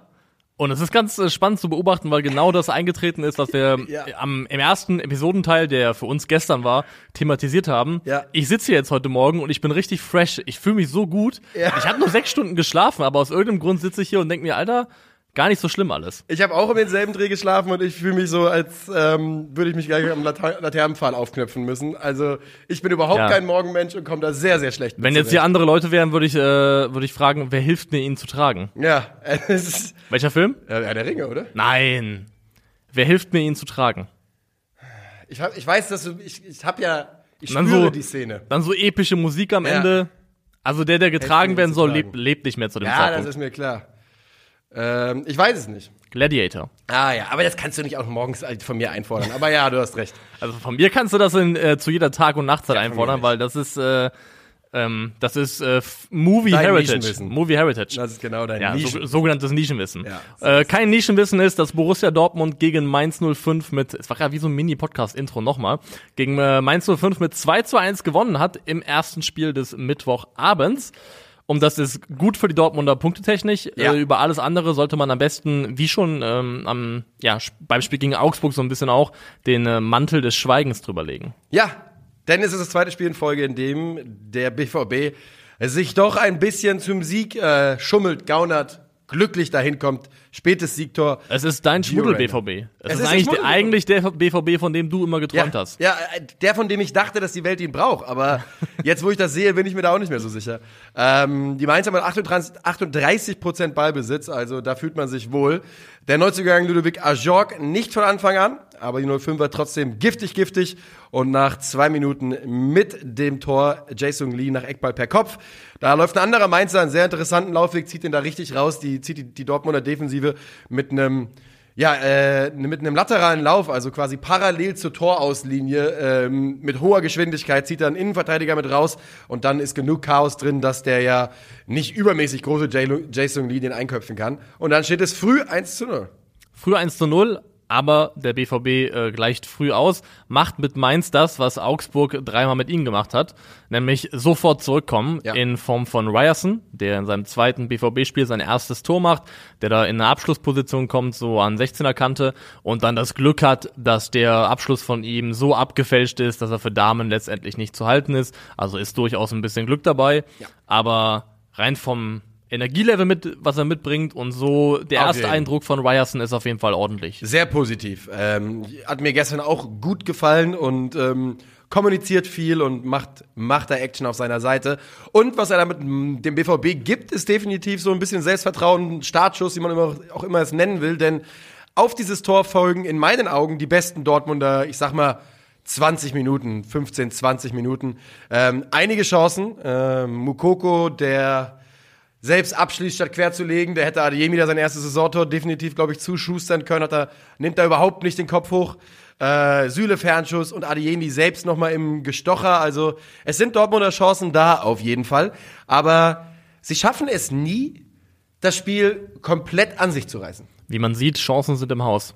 Ja. Also Dortmund hat ja auch generell eine Aufstellung da ins Spiel geschickt, die schon ein bisschen, also bereit war für das, was Mainz Spiele meistens sind, nämlich eklig, hässlich, ähm, körperlich intensiv, weil jetzt war es ja in dem Fall, waren, war das Dreimittelfeld Brand, Özcan und Can, und Can. Also klare Ansage, in welche Richtung das gehen sollte. Ich muss an der Stelle sagen, ich finde, dass ähm, vor allem gegen den Ball zumindest Emre Can ein echt ordentliches Spiel gemacht hat, hat es ähm, gut gemacht gegen den Ball, die Aufgaben defensiv, ich finde, Ich würde auch sagen, also gut gelöst. man, äh, man hat jetzt jahrelang, konnte man auf Emre so ein bisschen äh, viel Schuld abladen und sagen, ähm, das war nicht gut und das war nicht gut, aber ich fand, das war gestern ein Ja. ordentliches Spiel von ihm. Also er hat ja auch immer mal wieder gute Spiele gemacht, darum geht's ja gar nicht. Ist ja nicht so, dass man hier sitzen kann und sagen, Emre Can war einfach konstant immer in Anführungszeichen schlecht, sondern einfach die, ähm, die Varianz in seinen Leistungen, die fehlende Konstanz, dieser ähm, Tendenz dazu, immer mal wieder entscheidende Fehler zu machen, sich unnötige Karten abzuholen, was auch immer,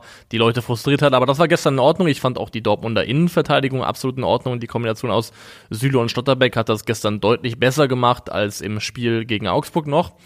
Aber es war halt eine Dortmunder Aufstellung, die sehr, sehr limitierte ähm, kreative Impulse geben konnte im Spiel. Also es war Julian Brandt und sonst eigentlich nix, was da an ähm, wirklich ja, Ideenreichtum und Kreativität auf dem Platz stand. Ich fand, also vor allem Malen war wieder mal extrem blass. Ja. Also ich weiß nicht, Das ist wie, leider. wie, also wie lange der Heranführungsprozess von By No Gittens noch dauern muss, aber es gibt leistungsbasiert keinen Grund dafür, warum Daniel Malen noch Stammspieler und vor allem starten sollte für den BVB aktuell. Da hast du komplett recht. Ähm, Und Adeyemi eigentlich auch nicht. Adeyemi auch nicht. Adeyemi war für mich gestern etwas besser als Donny Malen, Das aber, ja, aber, so sie unwesentlich. tun auch gegenseitig sehr viel, um den anderen besser aussehen zu lassen. Also. Ja, das, das trifft's. Übrigens, Yusufa Mukoko auch überhaupt nicht gut gestern. Ähm, zwei Situationen, Nee. wo, ich- wo ich gedacht habe, naja, ich bin ja immer ein Fan davon, wenn, wenn Stürmer sofort abschließen, kompromisslos sich den Ball nehmen und sagen, ich nagel ihn drauf. Ist prinzipiell eigentlich genau mein Vibe, aber es waren gestern mindestens zwei Situationen, weil der Pass so, so viel besser und einfacher gewesen wäre. Ähm, aber da muss man auch bei dem jungen Spieler, glaube ich, ein bisschen Nachsicht walten lassen. Auf meiner Seite ähm, Barrero, der ist einfach wirklich für solche Spiele wie gemacht. Wenn's Ja. wenn es im Mittelfeld bumst und knallt, dann äh, du Barrero dabei haben. Der Mann ähm, auch in diesem Spiel wir- wirklich wieder sehr, sehr ordentlich. Ähm, ich glaube, sieben von neun Zweikämpfen gewonnen laut Who Scored. Sieben Pässe, also sieben Interceptions, wie auch immer man das genau interpret- interpretieren will. Also gegen den Ball mit einer bären, bären starken Leistung. Die Mainzer Premium-Sau. Das ist er wirklich. Das ist er wirklich. Und ich finde den Jungen einfach richtig, richtig cool. Ich finde allerdings, ähm, dass, wenn wir über Mainz sprechen, dass auch hier wieder mir in der Aufstellung, die sie hatten, so ein bisschen das kreative Element abge äh, gefehlt hat, abgekommen ist. Es war ja wieder so, dass wieder ohne Stach, ohne Fulgini gestartet worden ist, unter anderem. Ja. Ähm, die kamen dann rein, Ja, das im Laufe halt- des Spiels. Ich glaube halt, dass Barkok die Rolle übernehmen soll von Fulgini zum, zum Beispiel. Barkok war gestern Ja. leider nicht sonderlich gut. Ähm, aber man sieht schon bei Mainz zum Beispiel jetzt gestern eine, eine XG-Steigerung von 0,17 in der ersten Halbzeit zu 0,86 in der zweiten. Auch das ist noch keine weltbewegende Zahl, aber eine sichtbare Verbesserung. Und sowohl Fulgini als auch Stach haben jeweils zwei Chancen kreiert. Also sind schon Spieler, die dann auch nochmal andere Impulse nach vorne setzen. Und das hat sich, finde ich, auch bemerkbar gemacht. Ähm, Dann kam ja später noch Ajorg rein in der Schlussphase. Genau, vorher kommt bei den Dortmundern erstmal der ähm, inzwischen berüchtigte Dreifachwechsel. Ja, Twitter-User Florian, äh, BVB-Fan, hat ihn gecallt. Ja, und zwar ähm, Bino Gittens, Aller und Gio Reyna für die angesprochenen Malen Adeyemi und Yusufa Mukoko wiederum um Minute, ich glaube 65 herum und Azur kommt so in Minute 78. Ja.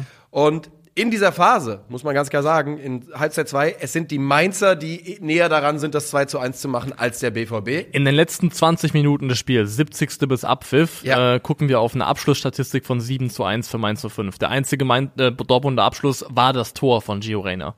Das, ähm, und ich finde, man konnte wirklich, die Einwechslung von Ludovic Ajorg hat sich sofort rentiert. Der Mann hat diverse Bälle festgemacht, weitergeleitet, liegt den Ball einmal auf Anton Stach, der ihn dann leider mit links äh, nimmt, auf Ja. seinem linken Fuß hat. Wenn er den auf rechts hat, dann weiß man ja nicht, ob da der, ähm, die Mainzer nicht sogar in Führung gehen. Stattdessen dann eben äh, auf der anderen Seite Rainer nach einer Ecke, die Sebastian Aller verlängert, Gio Rainer zum 2 zu 1. Glücklich, glücklich. Auf der anderen Seite ähm, vorher die Mainzer auch ein ganz bisschen glücklich, weil Edemilson Fernandes Julian Brandt da unglaublich dumm schubst im Strafraum.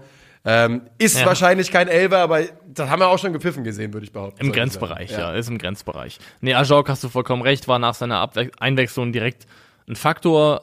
Und ähm, einfach auch, dass so ein Typ bindet ja einfach auch Gegenspieler. Der bindet Aufmerksamkeit und schafft damit zwangsläufig irgendwo auch Räume und Platz für andere Leute. Doch eigentlich Und- traumhaft für Mainz, der Spieler. Wenn er fit gewesen perfekt. wäre gegen Dortmund, hätte er, glaube ich, 90 Minuten gespielt. Glaube ich auch. Also, oder wenn er einfach noch zwei, drei Tage länger da gewesen wäre, schon, ja. Aber ich glaube auch, das könnte ein Spieler sein, der richtiges Puzzleteil für Mainz 05 wirft, äh, wird, weil wir diese Mannschaft, die, ähm, ja, für deren Umschaltspiel, wenn die dann mal schnell überbrücken wollen, mal einen langen Ball spielen, für auf jemanden, der vorne festmacht, dann hast du vielleicht Leute wie, ich kann mir auch vorstellen, dass wenn Johnny Burkhardt mal wieder fit werden sollte, dass Burkhardt, Onisivo und äh, Ajorke Ja. zusammenspielen Ja. und dann Burkhardt und Onisivo die Spieler sind, die in die Tiefe laufen und Ajorke eben der Mann ist, der Bälle festmacht. Da kann man sich gut vorstellen. Und äh, ja, dann fällt auf jeden Fall das 2-1 hinten raus von, von Gio Reyna. Dortmund gewinnt damit das zweite Spiel hint, also hintereinander in äh, 2023. Beide Spiele gewonnen zum Bundesliga-Rückrundenauftakt. Das heißt, das ist ein Erfolg, muss Ja. man sagen. Sechs Ja. Punkte, Optimalausbeute. Man darf halt, und das macht, glaube ich, auch keiner, vor allem die Fans nicht, man sieht, glaube ich, schon relativ realistisch, dass die Art und Weise, wie diese Siege zustande gekommen sind, relativ holprig waren. Und ähm, ich sag mal so, mit der Art Leistung am Sonntag in Leverkusen, glaube ich, wird das ja. ein langer Weg zu drei Punkten.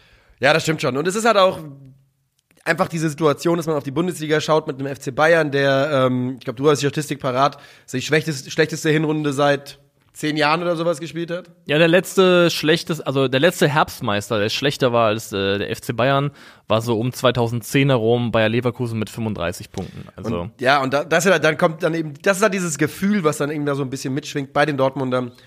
Wenn man eine ordentliche Saison spielen könnte, dann wäre man hier knüppeldick im Meisterschaftsrennen Ja, drin und das der, ist man eben nicht. Der Favre BVB, der dann auch alles verspielt hat hinten raus, der war damals Herbstmeister mit 42 Punkten. Klar. Also hätte man was sieben, more, sieben vor auf Bayern hätte man? sechs, ja. Ja. Hm. Gut, dass ich das nicht mehr hinbekomme. ähm, ja, glücklich, glücklich. Die Mainzer können sich A ärgern, aber B auch wirklich auf die Schulter klopfen und sagen, das ist zwar das sechste Spiel ohne Sieg in Folge, und das muss man mal ganz kurz nochmal sacken lassen bei Mainz 05. Aber ähm, es war definitiv eine ordentliche Leistung, man muss sich nicht verstecken. Und das hat ja auch Bo Svensson relativ ähm, deutlich so kommuniziert. Wo gehen wir hin? Ich würde tatsächlich ähm, zu den Flutlichtblauen gehen. Dann Sie- gehen wir zu den Flutlichtblauen, können wir gerne machen. Glaubst du, das nennen- ist äh, gern so bezeichnen, die Bochumer? also Leverkusen gegen Bochum 2 zu 0. Ja. Ähm, ich hab, ich würde sagen, wir machen das, weil man muss ja dazu sagen, wir haben gestern gestreamt und in der Konferenz demnach konnten wir nicht jede, konnten wir nicht ganz so viel gucken, wie wir das sonst normalerweise vielleicht machen und mussten dann quasi in der Nacht die Spiele vorbereiten. Ähm, und ich fand, ich finde Bochum Leverkusen ganz gut, weil ich glaube, darüber muss man gar nicht so viel reden über dieses Spiel. 2 zu 0 geht es aus. Das ist ähm, anhand der, der Qualität der Kader eh schon mal verdient, aber die äh, eine Sache muss man ganz klar sagen, die Bochumer haben definitiv ihre Chancen in diesem Spiel gehabt. Und wenn sie ein bisschen glücklich, glücklicher sind und ein bisschen glücklicher agieren, dann kann das auch durchaus ähm, macht man vielleicht eins, Also aus, kassiert eins weniger, man aus dem ja Spiel heraus, aus dem Spiel heraus hat Bochum im Prinzip den identischen XG-Wert generiert wie Bayer Leverkusen. Also das ist äh, nicht so, dass Die man sagen könnte, die einen haben sich irgendwie ein massives äh, Chancenübergewicht erspielt. Ich glaube, Bochum ist hier oder hat sich selbst geschlagen in Anführungszeichen mit zwei individuellen Fehlern. Wir haben einmal äh, Kevin Stotterbeck, der einen Elfmeter verursacht. Also ist auch, glaube ich, in dem Moment einfach schwierig zu verteidigen mit dem Tempo, mit dem der äh, Leverkusener dann in die Box reinkommt. Das ist Diaby, glaube ich. Ja. Ähm, ist dann einfach auch schwierig.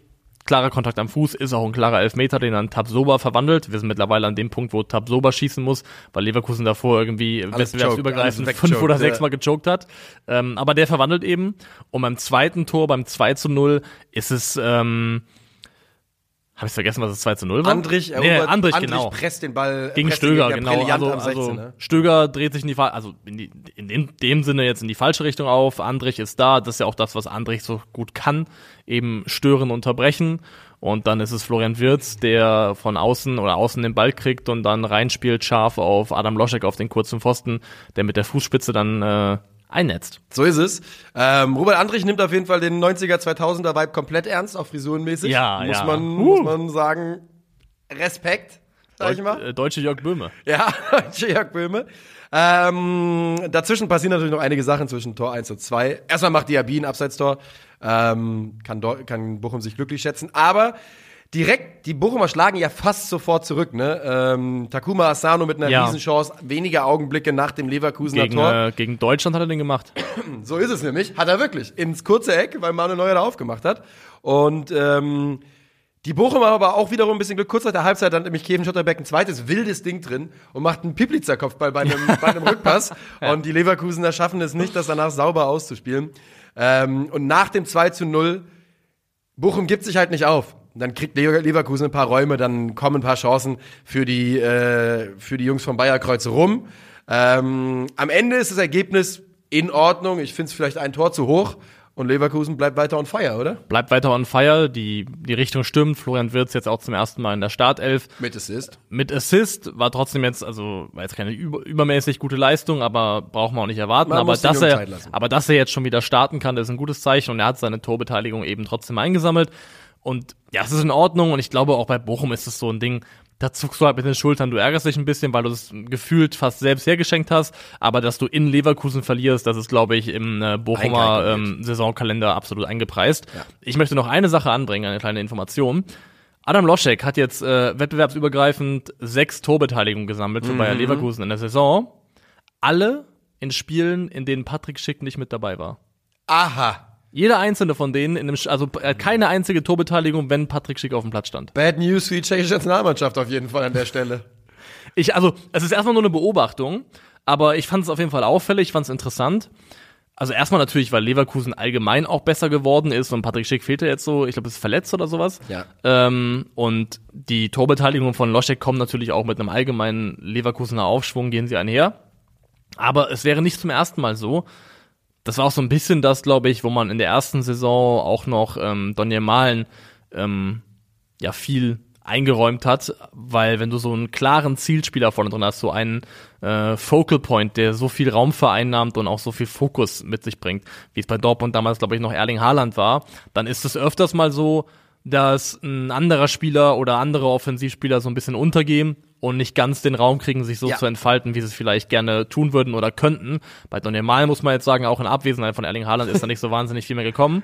Aber Adam Loschek macht es auf jeden Fall gut und also Schick ist ja schon jemand, der die Box besetzt, der da Raum besetzt und dass das vielleicht Loschek jetzt gerade Freiheiten gibt, sich da einzubringen, ähm, die er vorher oder sonst nicht hatte. So ein bisschen fluider auch im Zusammenspiel mit den Leuten wie mit Diaby, ähm, Das ist das Wichtige bei wie ich, ja. ähm, das ist ein, genau, Weil diese eine klassische, diese klassische Stürmerrolle, die Patrick Schick besetzt, wenn er bei, bei äh, Leverkusen vorne drin spielt, die kann Logic zwar versuchen zu spielen, die hat er schon gespielt in der Vergangenheit, wir haben schon häufiger mal drüber geredet, vielleicht an anderer Stelle, ähm, aber das ist eben nicht seine beste Rolle, sondern er braucht ein bisschen die Freiheit äh, zum Kombinieren, sich ein bisschen bewegen dürfen und wenn man sich seine Heatmap anguckt, von dem Spiel hat er genau das bekommen, ähm, Narrenfreiheit vorne drin und macht sich bezahlt mit seinem vielleicht besten Einsatz in der Bundesliga für die Ja. Leverkusener bis jetzt. Und das kann sich alles relativieren und wenn Schick zurück ist und zehn Spiele später ähm, ist das, was ich hier gesagt habe, Quatsch, aber ich finde es für den Moment erstmal eine Beobachtung und also zumindest kann man sich irgendwo erklären, woher das kommen könnte, dass das mit den beiden, obwohl sie ja beide tschechisch Nationalspieler sind, noch sportlich nicht so harmoniert, wie man sich das vielleicht erhofft hätte. Yes. Machen wir das Thema zu? Ja. Bochum gegen Leverkusen. Wir gehen weiter, komm, wir bringen wir es hinter uns. Freiburg gegen die Eintracht. Ach, die haben wir auch noch, stimmt, ja. Ähm, Boah, war Unverdienter. Boah, war Punkt. Scheiße. unverdienter Punkt. Wir haben die Gauner begaunert. Der I said it. Ähm, meine Beobachtungen.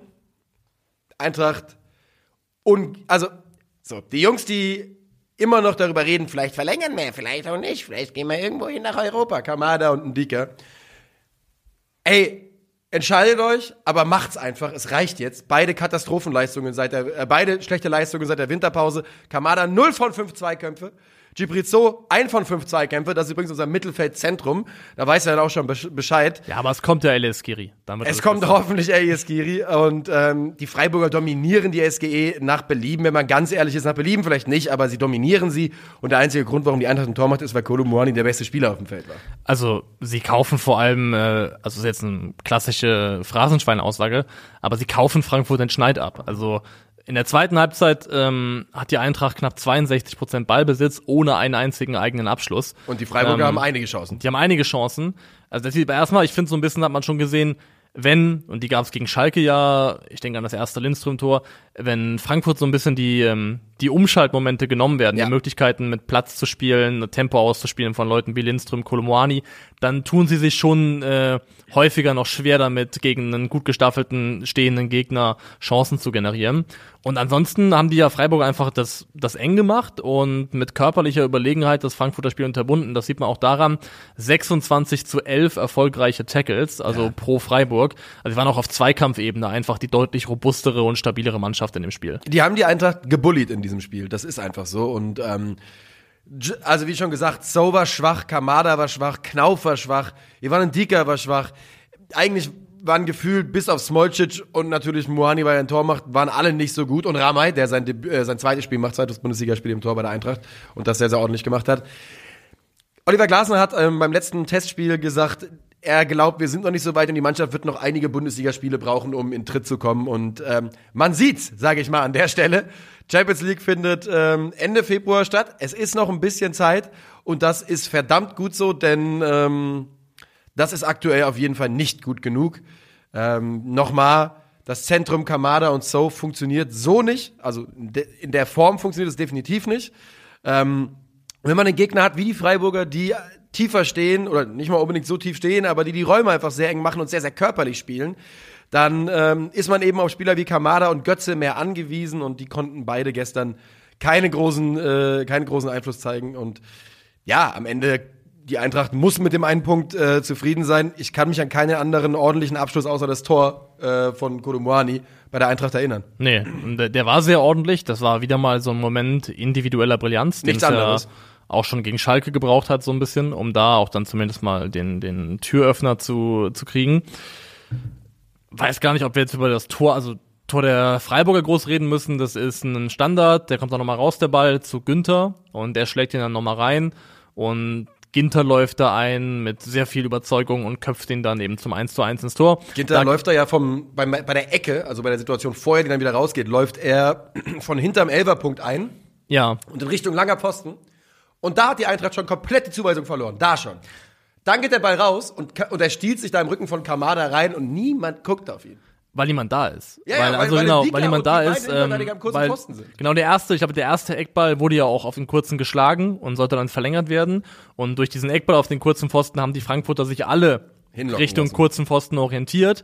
Und wenn du dann die Zuteilung anschaust bei, ähm, bei dem Gegentor, hast du im Prinzip fünf Frankfurter, die einen Mann oder keinen Mann decken und Kamada, der alleine gegen drei oder vier Freiburger steht. Und dann dementsprechend, deswegen möchte ich auch Kamada nicht die, die Nee, Schuld geben, weil er ist ja umringt von drei oder vier Freiburgern. Der da passt einfach der die Zuteilung nicht. Reporter hat nämlich gesagt, ja, und das funktioniert nicht, weil Kamada nicht mitmacht defensiv. Ja, das hat, Kamada nix, hat damit also, wirklich nichts zu tun. Ist für mich auch nicht ähm, Kamadas Schuld. Das sind zwei Innenverteidiger, die ihn anlaufen. Da kann nicht Kamada der Gegenspieler sein. Also, Aber letztendlich holt Frankfurt in Freiburg einen Punkt. Das ist als nacktes Ergebnis, ist das absolut in Ordnung. Ja. Damit kann man, glaube ich, gut leben.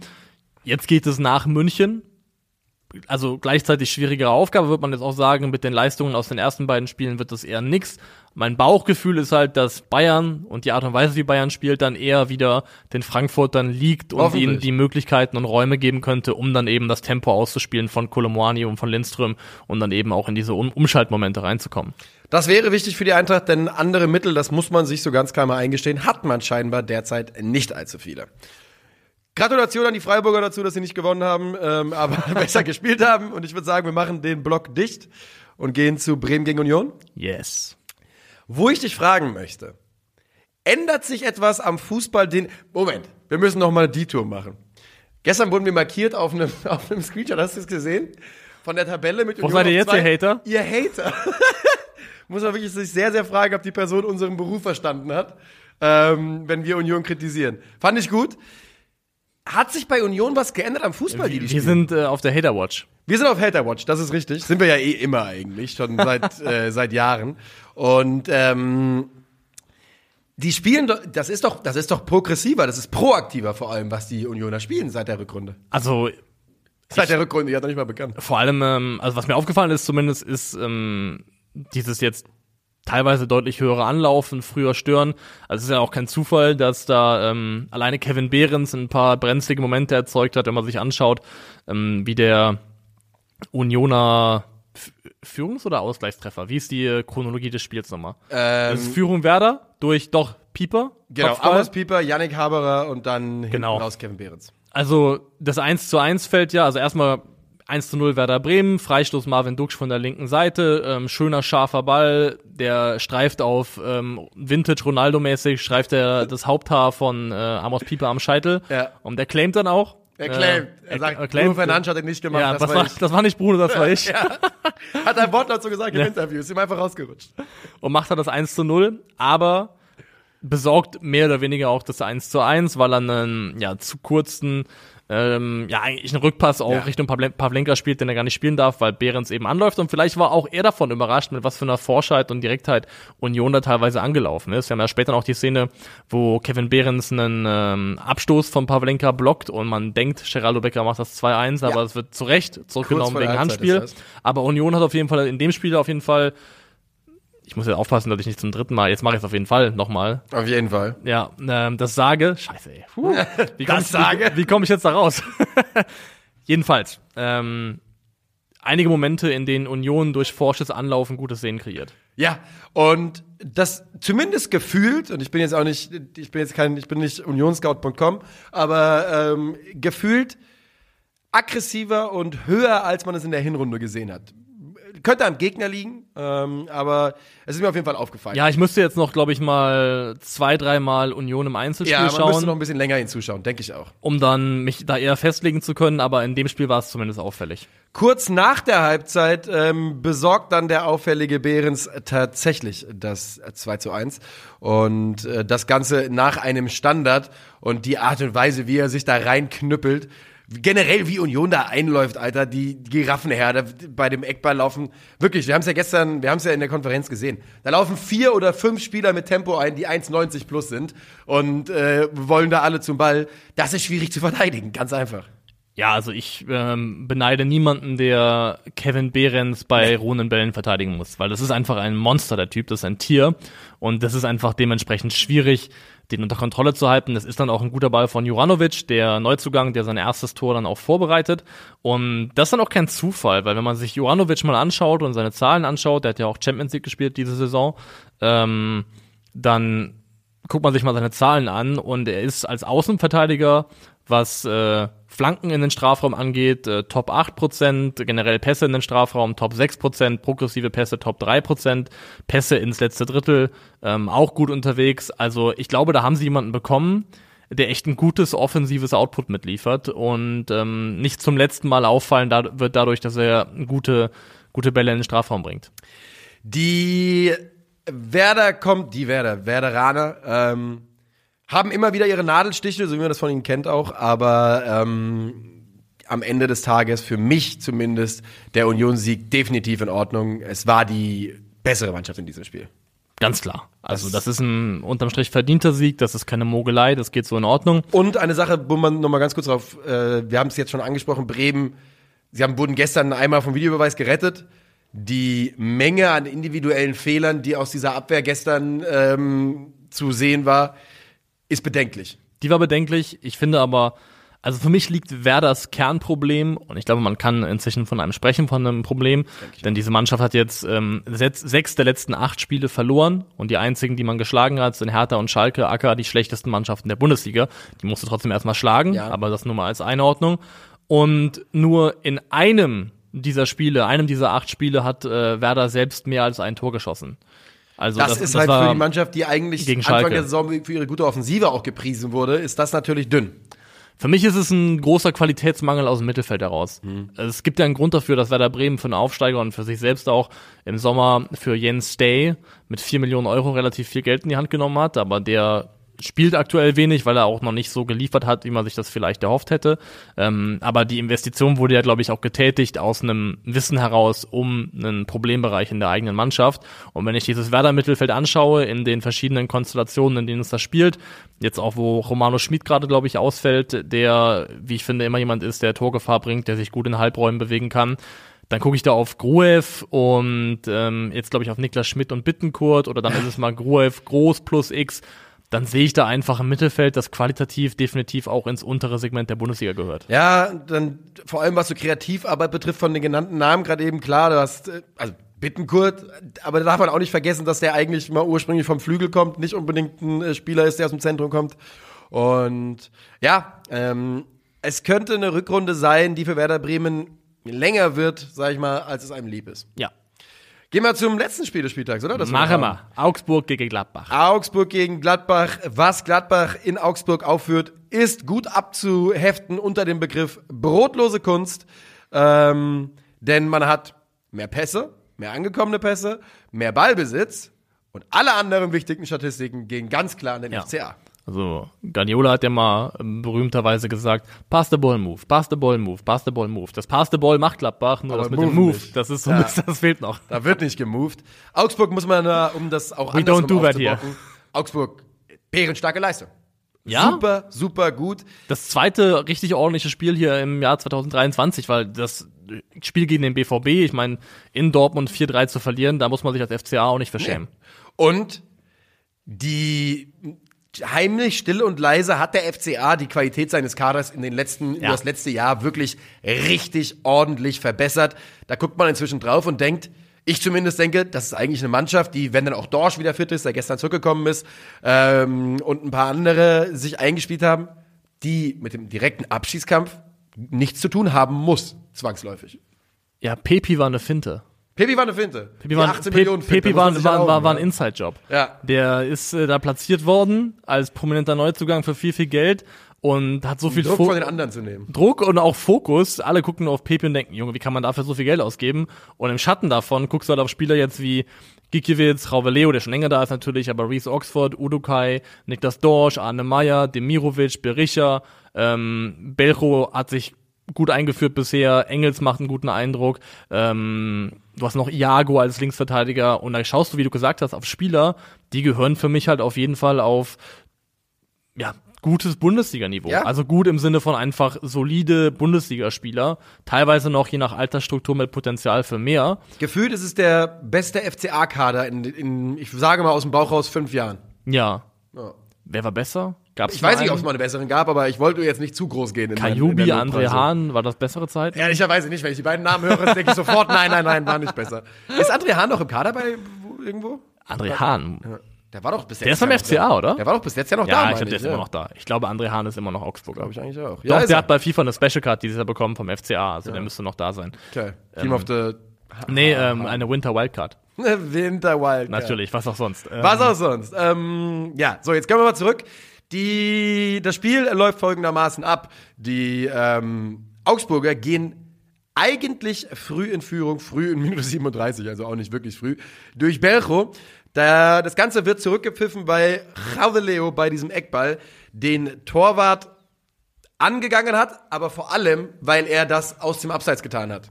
Und in der Sekunde, wo er den Torwart angeht, wird aus dieser passiven Abseitssituation eine aktive. Es ist die richtige Entscheidung, aber es ist halt wirklich eine Fußspitze und das fühlt sich einfach ein bisschen komisch an. Genau, es ist so, eine, so ein paradoxes Ding von, weil Leute, die sagen, bei Abseits gibt es halt nur, also richtig oder falsch. Und Die haben ja theoretisch die haben recht, aber ich kann nicht ganz aus meinen Gliedern schütteln, dieses Gefühl von, dass es sich nicht 100% richtig anfühlt, weil es fühlt sich nicht so an, als ob er sich dadurch einen unrechtmäßigen Vorteil verschafft, aber Im Zweifel für den Angreifer bedeutet für mich auch, dass man fünf Zentimeter dem Angreifer gibt, quasi. Ist so. das ist ja das, was Arsene Wenger gefordert hat, mehr oder weniger, nur noch extremer. Dass man abseits da ansetzt in Zukunft, ähm, wo, also wenn noch ein Körperteil des Stürmers auf, äh, auf Linie mit dem Verteidiger ist, dann da, dann zählt's noch. Dann Irgendeines. kein Also könnte auch Fingerspitze sein. quasi. Ja, aber mit dem man ein Tor schießen darf. Ah, okay, also okay. wenn nach dem Motto, dein Oberkörper ist schon im Abseits, aber dein Aber Fuß ist noch auf rechter- Höhe des hm. Stürmers, dann zählt es. Ähm, ja, aber Arsene Wenger hat auch viele Ideen gehabt in den letzten Jahren. Oh ja, einige einige davon waren Ideen. ziemlich bescheuert. Ähm, Die, die Gladbacher wechseln in der Halbzeit. Und zwar wieder derselbe Wechsel. Kramer raus von seiner seltsamen Zehnerposition. Neuhaus rein. hat aber auch einen Schlag abbekommen, muss man sagen. Hat auch einen Schlag abbekommen. Hat auch übrigens nicht viel geholfen, denn die Augsburger kommen aus der Halbzeit raus wie die Feuerwehr, Alter. Die wollen unbedingt ihr Tor und drücken die, die äh, Gladbacher zwischenzeitlich wirklich richtig hinten rein. tun sie. Und ja, bei Gladbach ist es einfach so, mir fehlt, mir fehlt die Intensität in, in allen Mannschaftsteilen. Ja. Und ähm, irgendwo auch dann das, auch das Christoph Kramer-Thema wieder. Es gab eine Situation, die war für mich fast symptomatisch. Da erobert äh, Manuel Kone Manu Kone richtig hoch den Ball, ein super guter Ballgewinn in der Augsburger Hälfte und das ist eine super, super vielversprechende Möglichkeit, schnell umzuschalten und sich eine gute Torchance zu erspielen. Aber der Mann, den er vor sich hat für einen theoretischen Steckpass, zum Beispiel zwischen den beiden Verteidigern durch, ist halt Christoph Kramer. Yes. Und das ist halt einfach nicht der Mann, den du da haben willst in dem Moment, weil dem fehlt dann auch irgendwie das Tempo und die Dynamik, um dann irgendwie sich gewinnbringend in Position zu bringen. Und der musste dann raus durch einen Schlag, was auch immer. Aber nochmal, ich wiederhole mich vom Letz von der letzten Folge. Das funktioniert nicht. Es ist oft genug probiert worden und vielleicht mal sein lassen in Zukunft. Die Gladbacher sind ja jetzt aktuell Tabellenneunter, also genau in der Mitte. 30 zu 28 Tore. Und das passt so dermaßen auf diese, auf diese Gladbach-Performance in dieser Saison. Die sind das prädestinierte Durchschnitts-Bundesliga-Team aktuell. Und das ist natürlich ärgerlich für Gladbach, weil die Ansprüche sind andere, das ist ja vollkommen klar. Ja, ich, ich weiß gar nicht, ob sie das so sehr sind oder ob sie von außen drüber gestülpt werden. Ich glaube schon, dass man in Gladbach schon wusste, dass diese Saison sehr wahrscheinlich eine wird, die sich irgendwo zwischen Best Case Platz 7 und Worst Case so Platz 12, 13 abspielt. Das hast du, also wirklich, das ist jetzt, mag jetzt ein dummes Beispiel sein, aber ich bin mir ganz, ganz sicher, dass du Jürgen Weigel was anderes gesagt hast bei der Verpflichtung. Die hatten intern andere Ziele. Jürgen Weigel kommt nicht nach Gladbach, um mit den äh, 8 bis 9 zu, 8 bis 10 zu werden. Davon bin ich wirklich überzeugt. Ich glaube, die hatten andere ja, Ziele. dann wäre es vielleicht eine gute Idee, wenn er anfangen würde, ein bisschen konsequenter ähm, gegen den Ball zu verteidigen. Ja. Mit ein bisschen mehr Körperlichkeit und ein bisschen mehr Aufmerksamkeit. Weil beim Tor, wo es dann äh, Jeboa ist, der über außen geschickt wird und dann eben ähm, in der Mitte Berisha findet, mit einem Top-Stürmer, finde ich. Das ist ein herausragend guter Abschluss. Äh, wirklich. Jeboa toll nach Einwechslung, ähm, der Neffe von Anthony ähm, und mit toller, toller Vorlage und das Finish von Berisha. Im, ich habe das im ersten Augenblick, als wir es live gesehen haben, gar nicht so zu schätzen gewusst, weil ich nicht sehe, was er da für eine ausladende Bewegung mit den Beinen machen muss. Toll. Slatan, Alter. Ja, ohne Scheiß. gedacht. Wenn, wenn, wenn den jetzt, also ist dann oft einfach auch eine Frage von äh, welcher Club und welcher Namen. Ja. Weil wenn das nicht FCA-Stürmer Berischer macht, sondern, was weiß ich, Erling Haaland für City, dann geht das einmal um die Welt und sagen, wow, what a finish. Wenn Podolski Also- das macht, ist direkt Tor des Monats. Ja. Sofort Tor des Monats für Podolski. Aber ja, sehr, sehr schönes Tor.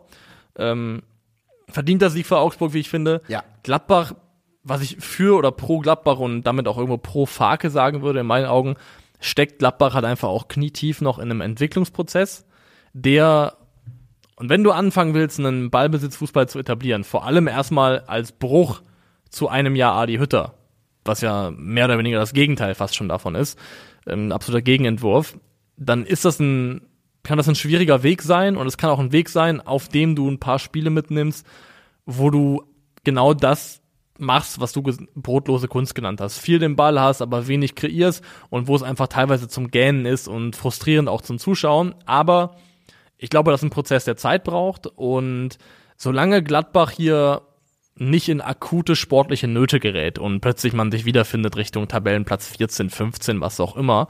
Und solange man hier einen Mittelfeldplatz hält, der eben so, wie ich gesagt habe, zwischen sagen wir, mal, 7 und 12 ist ungefähr, finde ich, muss man das schlucken, muss man die Kröte schlucken und Farke einfach arbeiten lassen. Ja, also ja, ich würde auch, ich bin jetzt noch nicht so weit, dass ich da irgendwie Farke anziehen würde, aber man muss auch drauf gucken, ne? Augsburg verloren, Leverkusen verloren, davor der Dortmund-Sieg, davor die Bochum-Niederlage, davor der Stuttgart-Sieg. Es ist wirklich, ich glaube, es ist sehr frustrierende Saison für äh, VfL Borussia Mönchengladbach-Fans, denn es ist wirklich nicht Fleisch und nicht Fisch diese Saison, aber es muss ein, es ist ein Prozess, wenn man an Daniel Farke glaubt und dann Roma, äh, dann Wirkus, Roland, Wirkus? Ja, Roland Wirkus Farke ist der deutsche Arteta. dann ähm, sollte man denen auch die Zeit geben und ich glaube, das macht man auch. Und damit würde ich sagen, wuseln wir zu unseren Tipps rüber. Wir sind schon wieder am Ja. Tippen. Jede Folge gibt Elf des Spieltags und dann Oh tippen ja, wir. hier, elfte Spieltags, na klar. Im Tor Marvin Schwäbe vom 1. FC Köln, einer der äh, unentschieden Helden von München. Ja, auch an, aus Mangel an Alternativen. Es gab keine so richtig herausragende Performance, oder? Auf der Torwartposition. Gesundheit! Danke. Nee, gab's nicht. Ähm, wir haben eine Viererkette mit links Juranovic, immerhin schon 18 Mal in seiner Karriere dort gespielt. Ginter und Tabsoba innen über rechts der Wolfsburger Riedle Baku. Doppelsechs bestehend aus Elias Skiri und ähm, Swanberg, ebenfalls von Wolfsburg, Topspiel gemacht. Olmo und Kramaric hinter den Spitzen und dann ein Doppelsturm bestehend aus André Svil äh, Silva und Mergim Berisha. So rum. Jawohl. Das ist die elfte Spieltags und wir öffnen unser Tippspiel. Leipzig gegen Stuttgart am Freitagabend. 3 zu Also 0 morgen. für RB, sage ich da. Ho, ho, ho, ho, Ich sehe da gar nichts für Stuttgart. Und du? 3-1. Mainz gegen Bochum. It's gonna be a, a Joker Masterclass 2-1. Das wird schwer, also ne, ich glaube auch, dass er da wichtig sein wird, weil Räume wird Mainz nicht bekommen. Du sagst, ich trage einfach hier mein 2-1 ein. Ich sage ähm, auch, dass Mainz gewinnt, damit es anders ist, sage ich 3-1. Freiburg, also Nee, ich wollte nur sagen, zweimal Rübe macht Ajorke. Zweimal Rübe. ja, wäre ich dabei. Also Freiburg-Augsburg? Ja, ähm, 2 zu 1 für Freiburg. 1-1. Berlin Derby. Oh. Hertha gegen Union. Ey, das ist so schwer einzuschätzen. Also, es gibt immer so einen irrationalen Teil von einem, der daran glaubt, dass aus dem Nichts heraus Hertha plötzlich, weil das das Derby Es ist. ist das Derby, ja, ja. Man sieht es natürlich nicht so richtig kommen, ne? Woher das kommen sollte. Soll ich dir sagen, was mein Tipp ist? Ich sag 4-1 Union. 4-1 Union. Ja, ich glaube, die erlösen die Hertha aus ihrem Elend. Fuck it, 1-0 Hertha. Oh, let's go! Werder Bremen gegen den VfL Wolfsburg. Werder gegen Wolfsburg endet mit einem 1 zu 2. 1 zu 3. So oder so, der siebte Sieg in Folge für Nico Kovac und Junge. die Wölfe. Das ist wirklich gefährlich. Hoffenheim gegen Gladbach. 1-0 für die TSG. 2-1 für die TSG. Bayern gegen Eintracht Frankfurt. Hm. es ist 4-1. schwierig. Es ist wirklich schwierig. Ich sage 1-2. Schalke gegen Köln. Ähm, ich fürchte, dass das noch mal bitter wird für die Schalker und sag mal 1 zu 3. Hier Definition von Wahnsinn, bla bla bla, 2-1 Schalke. Leverkusen gegen Dortmund. Haha. 3-2. 2 zu 0. 3-2 klingt nach einem, könnte ich sehr, sehr gut mitleben. Nach einem Banger, ne? Ja, könnte ich sehr, sehr gut mitleben. Zum Sonntagabend. Kann ich auf jeden Fall sagen. Damit sind wir durch. Damit sind wir durch. Hoffentlich auch mit einem Banger. Das war der Bundesliga-Rückblick zum 17. Spieltag. Wir hören uns schon am Montag wieder mit dem nächsten Bundesliga-Rückblick. Nächste Woche übrigens auch DFB-Pokal. Also es geht jetzt richtig, richtig rund. Vielen Dank fürs Zuhören. Bis zum nächsten Mal. Auf Wiedersehen. Tschö.